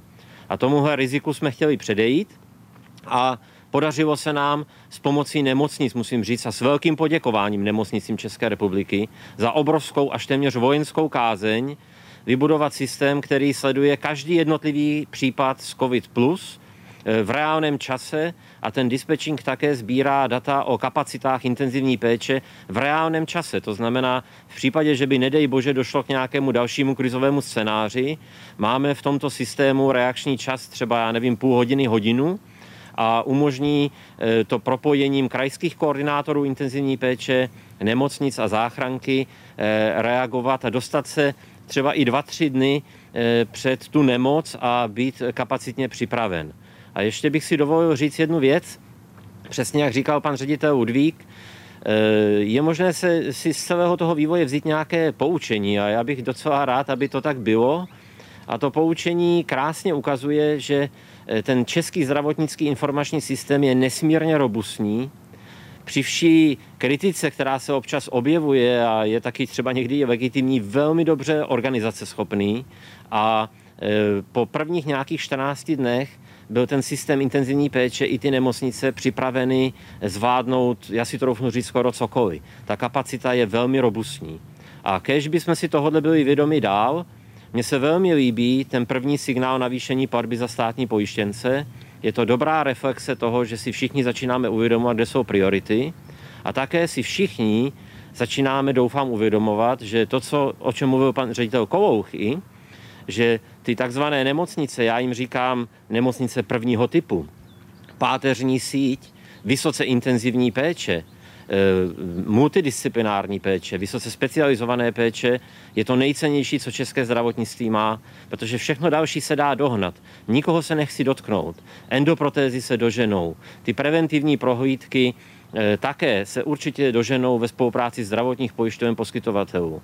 Ale ta organizace té takzvané páteřní sítě je něco, co musíme dál hýčkat, kultivovat a například ten dispatching který se narodil v obrovském stresu, v očekávání tisíců lidí, kteří by mohli proudit do nemocnic, tak vlastně byl svým způsobem nevyužit. Doufejme, že tak to i zůstane a my ho připravíme pro doby míru, aby mapoval například využití těch lůžkových kapacit, zlepšoval distribuci pacientů, umožňoval záchranné službě lépe v reálném čase komunikovat s nemocnicemi a tak dál. Takže ne všechno špatné musí vždycky vyústit eh, v, nějakou, v nějaký špatný závěr. Tohle si myslím, že je pozitivní přínos té, té situace, kterou jsme zažívali posledních šest týdnů. Jen abychom měli tu situaci co nejdéle na mysli, pane profesore, protože když jste zmínil přidání plateb za státní pojištěnce, eh, tady v otázkách milujeme kontext a vracení se do archivu, tak si připomeňme, čeho jsme byli svědky před koronavirovou pandemí, kdy nechtěli politici a nechtěla vláda přidávat výrazněji za státní pojištěnce, aby se systém nedostával do dluhů a aby nemusela být omezována péče. Zaznamenali jsme i tyto reakce. My jsme se domluvili s panem ministrem Ludvíkem u mě v kanceláři na navýšení na 3,5 miliardy na ty další leta 2019 a 20. Ta valorizace za státní pojištěnce, což znamená, že do zdravotnictví příští tři roky poplyne každý rok kumulativně o 3,5 miliardy více. Ministrině financí chtěla zrušit platby státu zdravotním pojišťovnám za děti, důchodce či nezaměstnané. Minister zdravotnictví velice správně eh, řeší otázku, hlavně tu platbu za státního pojištěnce, a to ukazují grafy, ovlivňuje politika. Ovlivňuje to, ovlivňuje to ona není vůbec proticyklická. V okamžiku, kdy eh, nebude platit státní pojištěnec nic, tak chceme po 40, po 40% obyvatelstva, aby zaplatil zdravotní péči úplně za všechny. Tento návrh, který byl e, pracovní a nebyl vůbec e, dán jako nějaký návrh skutečně zákona, takže v tuto chvíli není, není na stole. V tuto chvíli vidíme jako potřebné, a tak to navrhuji vládě, aby vláda připravila návrh na valorizaci plateb za státní pojištěnce pro příští rok o 500 korun. My musíme navýšit platbu za státní pojištěnce tento rok. A to si myslím, že od 1. června o 500 korun.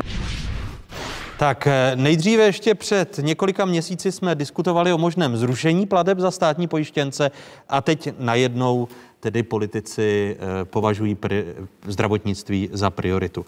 Eh, je to dlouhodobé řešení toho problému, který tady covidová krize způsobila? Budou vám ty dvakrát dvě pětistovky. Jedna letos navýšení za státní pojištěnce a nemýlím se tak příští rok 200, nad 200. rámec eh, 200. 500 a 700 vlastně. 5, 500 a, a 700 eh, budou vám stačit, aby se ten systém nedostal v roce 2021-2022 do dluhu?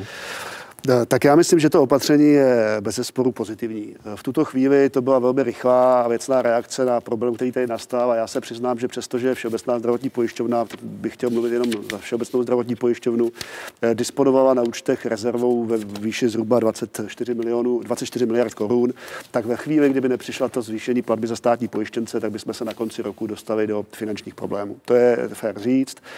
My, já se domnívám osobně, že ta, to navýšení platby za státní pojištěnce tu situaci významným způsobem, eh, významným způsobem pomohlo vyřešit. To navýšení pro příští rok eh, nám dává naději v to, že ten systém zůstane tak kvalitní a tak stabilní, eh, jak tady hovořil pan ředitel Ludvík i pan profesor Dušek. To rozhodnutí vlády bez sporu umožní finanční stabilitu celého českého zdravotnictví pro ty dva roky a teď pracuji s tím, že se ta situace nezmění nějakým zásadním způsobem nečekaným, že se nám tady vrátí pandemie a rozvrátí českou ekonomiku. Zaznělo tady, že se vracíme k normálu, takže buďme pozitivní. A pokud budu pozitivně uvažovat, tak to navýšení platby za státní pojištěnce bude zásadním způsobem nápomocno tomu, že české zdravotnictví i v příštím roce zůstane stabilní a nebudou nám vypadávat, eh, nebudou nám vypadávat eh, péče pro naše klienty a naše klienti budou moct očekávat péči ve stejné úrovni kvality jako v letošním roce. To, to, to znamená, že to, co hrozilo, kdybychom šli podle způsobu té úhradové vyhlášky, kterou asi bude zapotřebí změnit a ředitele nemocnic říkali, že by letos skončili. Vy byste jako Motol, pokud se nemýlím, eh, skončili v dluhu až jedné miliardy. No, my bychom měli propad Nebo výnosů to dvě, a to jsou trošku jiný. No. Pro, ono by se to projevilo až příští rok. Ono letošní rok, když se jede v zálohovém systému, tak by se to ještě neprojevilo. Průšvihem by byl rok 2021. A tam by to byla zhruba ta miliarda? No to je velmi dobře položená otázka ve chvíli, kdy my ještě vůbec netušíme, jak se vlastně zachová zbytek roku. Jo? Hmm. Takže hmm. ono je to přesně o tom, že musíte prostě, ono, ta vyhláška říká v podstatě toto. Když uděláte 98% výkonů, které jste provedli v roce 2018, dostanete 100% peněz. Jenže ono to vypadá, že na těch 98% hmm. se prostě letos nedostane skoro nikdo. Hmm. Takže ta vyhláška musí být nějakým způsobem novelizována tak, aby tam některé tyhle limity se výrazně změkčily. To je, to je správně řečeno. Já jsem mluvil o, tě, o té příjmové straně. Vždycky ten systém má příjmovou nákladovou stranu z pohledu pojišťovny. Eh, pro pana ředitele moje náklady jsou jeho příjmy, takže fér, jak to říká. Ano, eh, ty, těch pro mě 12, nebo pro všeobecnou zdravotní pojišťovnu 12,7 miliardy v roce letošním a ty další prostředky v roce příštím mi umožňují, aby jsme pozitivně řešili tu stranu nákladů, to znamená, aby jsme se vypořádali s tím, že mimořádná situace nám zdeformovala to prostředí a už zřejmě nebudeme moc pracovat s těmi produkčními podmínkami, které striktně říkali, musíš udělat 98% produkce, aby si dostal 100% zaplaceno, jak řekl pan ředitel, protože je fér říct, že řada těch eh, poskytovatelů eh, tu produkci neomezila z vlastní vůle, ale byla nějakým způsobem eh, tlačena, nechci říkat tlačena, ale motivována k tomu, aby vytvořila rezervní kapacity, aby, se připravila na tu krizi. A já plně chápu ředitele nemocnice, který na samém počátku, a pan profesor Dušek to řekl, je povolenější než já, nevěděl, jaký ten nápor bude, nevěděl, jestli ta vlna bude opravdu silná a jestli jestli se mu z jeho 20 ventilátorů eh, bude být 40 eh, klientů nebo že jich bude být pět. A zcela logicky eh, tu produkci omezil, významně víc, než by se zdálo z dnešního pohledu potřebné a vytvořil prostor pro ty klienty, aby je mohl obsloužit a nedostat ten scénář italský, nebo který chceme z té, z té Evropské unie, které jsou známé. To znamená, za mě je tady potřeba vytvořit podmínky, aby ten pozitivní krok vlády, tedy navýšení platby za státní pojištěnce, nestabilizoval jenom pojišťovny jako takové, ale samozřejmě naše partnery, protože naším zájmem je, aby to zdravotnictví zůstalo stabilní. A tím se musí změnit úhradová, ano, ano, protože úhradová se nezmění, tak to zůstane u pojišťoven. A a p, tam jste, tam jste dohodnutí už s vládou a s ministerstvem zdravotnictví? Uh, ne. Nejste. Takhle, probíhají intenzivní jednání na půdě ministerstva zdravotnictví, je tam vytvořena finanční komise pro COVID, to zmocnění je tam již je pro ministerstvo zdravotnictví a my jako Všeobecná zdravotní pojišťovna předkládáme nebo dáváme na stůl jeden z možných návrhů řešení. Je tam celá řada partnerů, bylo by asi předčasné, předčasné teď říkat, že jenom náš návrh je správný a já se domnívám, že ta intenzivní práce, která probíhá na půdě ministerstva zdravotnictví povede k tomu, že tady bude na závěr dokument, který bude řešit tu situaci tak, aby zdravotnictví zůstalo stabilní. A když se podívám ještě na tok peněz ve zdravotnictví, eh, který záhy tedy uvidíme na, na televizních obrazovkách, tak eh, v roce 2017 do sektoru zdravotnictví přiteklo 250, 285 miliard, pardon, o rok později už 310. Letos původně to bylo v plánu 350 miliard. Eh, nově zvýšená platba za státní pojištěnce přinese 20 miliard a ztrátu tak nahradí asi z poloviny, pane řediteli, jestli, jestli to tak je. A eh, vy jste měli na bankovních účtech zůstatek 30, zhruba 35 miliard korun. Eh, v úvodu jste mi řekl, že náklady pro vás jako VZP se budou pohybovat kolem nějakých 22, 23 miliard korun. Tak chápu správně, že ta jistá rezerva a ten zůstatek, který jste měli na účtech zdravotní pojišťovny VZP, se stenčí o nějakých těch 12? ten uh, zůstatek se zvětší více. Já zkusím ty čísla ještě znova zrekapitulovat, protože jsme tady trošičku smíchali čísla systému s čísly VZP. Ono je no. potřeba pohlížet na to korektně. To znamená, uh, my jsme ve zdravotně pojistném plánu uh, pro letošní rok počítali s 210 miliardami. Počítáme s tím, že výpadek z příjmu ze zdravotního pojištění bude 18 miliard, už po kompenzaci s tou, s tou těmi platbami pojištěnce. Ano. A teď se omlouvám, že zaokrouhluji. To znamená, že FI, a my jsme pracovali v letošním roce již s využitím rezervního fondu ve výši 5,4 miliardy, to znamená celkový dopad do salda, to znamená to mínus, bude mínus 22,3 miliardy korun v letošním roce.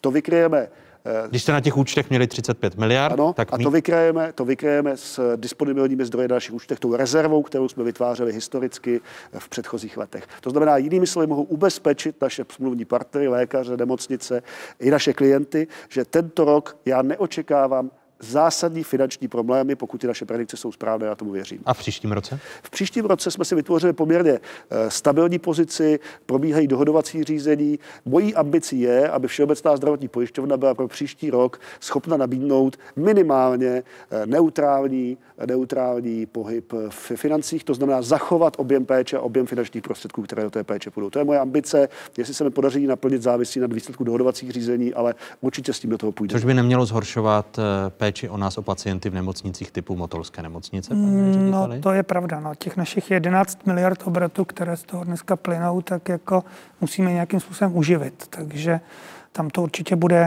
určitě to bude velký problém a fakt bude záležet, jaký bude vývoj. No, ono se ukazuje, když se budete bavit s imunology, tak vám řeknou, že se ukazuje, že COVID možná bude sezónní záležitost Čili, že pravděpodobně ono to, když se podíváte, ty čísla klesají v celé Evropě. Že se připravíme na že podzimní Přesně vlnu. tak, že klesají v celé Evropě, čili přes léto asi nějakým způsobem vyhasněné, nějakým způsobem nebo aktivní a my se musíme připravit na tu podzimní vlnu a faktem je, že už to musíme dělat. Máme dneska chytrou karanténu, já říkám, musíme udělat chytrou obranu, protože se musíme opravdu soustředit na to pobytová zařízení sociálních služeb, která jsou zcela zjevně extrémně riziková, která by ten systém, která by uměla vytvořit tu špičku, která zahltí ten systém. Takže a my jako, jsme připraveni podle vás jako ex-ministra zdravotnictví já, na podzimní vlnu? Já si myslím, že v tuhle chvíli já bych jako velice plédoval za to, aby se extrémně zasytili ochrannými pomůckami všechna ta pobyt. To jsou v podstatě eh, ten, ten virus ničí ne všechny seniory, on ničí ty nemocné seniory. Většina eh, seniorů, kteří bydlí sami, tak většinou bývají jako v dobrém stavu a perfektně soběstační. Takže mm, jako my se opravdu musíme soustředit tam, kde je koncentrace eh, nemocných polymorbidních seniorů, což jsou LDNky, což jsou pobytová zařízení sociálních služeb. Tam bych prostě všude bych tam dal termokamery ke vchodům, zařídil bych množství ochranných pomůcek, proškolil bych na to personál, tady by měl určitou roli sehrát Český červený kříž, protože největší problém je dneska slékání a oblékání. Takže já bych se opravdu na podzim už ne vypnout celou zemi, ale koncentroval bych se opravdu na ty jednotlivé velmi úzká ohniska, prostě fakt cílenou, chytrou obranu proti tomu viru a pak si myslím, že to můžeme přežít bez problému. Děkuji vám. Možná z pohledu pojišťovny jenom přesně tohle, to si myslím, je potřeba udělat, ten systém se udržel stabilní, protože my jsme závislí na příjmech z ekonomiky, ty systémy jsou provázané, to znamená, já se potom mohu jenom podepsat. Děkuji eh, za zajímavou věcnou diskuzi. Dalším hostům otázek, kterými byli ředitel největší zdravotní pojišťovny v zemi VZP, Zdeněk Kabátek. Děkuji, pane řediteli. Děkuji za pozvání. Děkuji řediteli největší tuzemské nemocnice, fakultní nemocnice Motol, bývalému ministru zdravotnictví Miloslavu Ludvíkovi. I vám, pane řediteli, díky. Také děkuji. A loučím se do Brna i s ředitelem Ústavu zdravotnických informací a statistiky Ladislavem Duškem. I vám, pane profesore, hezký zbytek nedělá. Děkuji za pozvání. S vámi diváky se také loučím. Hezký zbytek neděle, pokud možno ve společnosti z Pravodajské 24. Jsme na sociálních sítích i na stránkách České televize.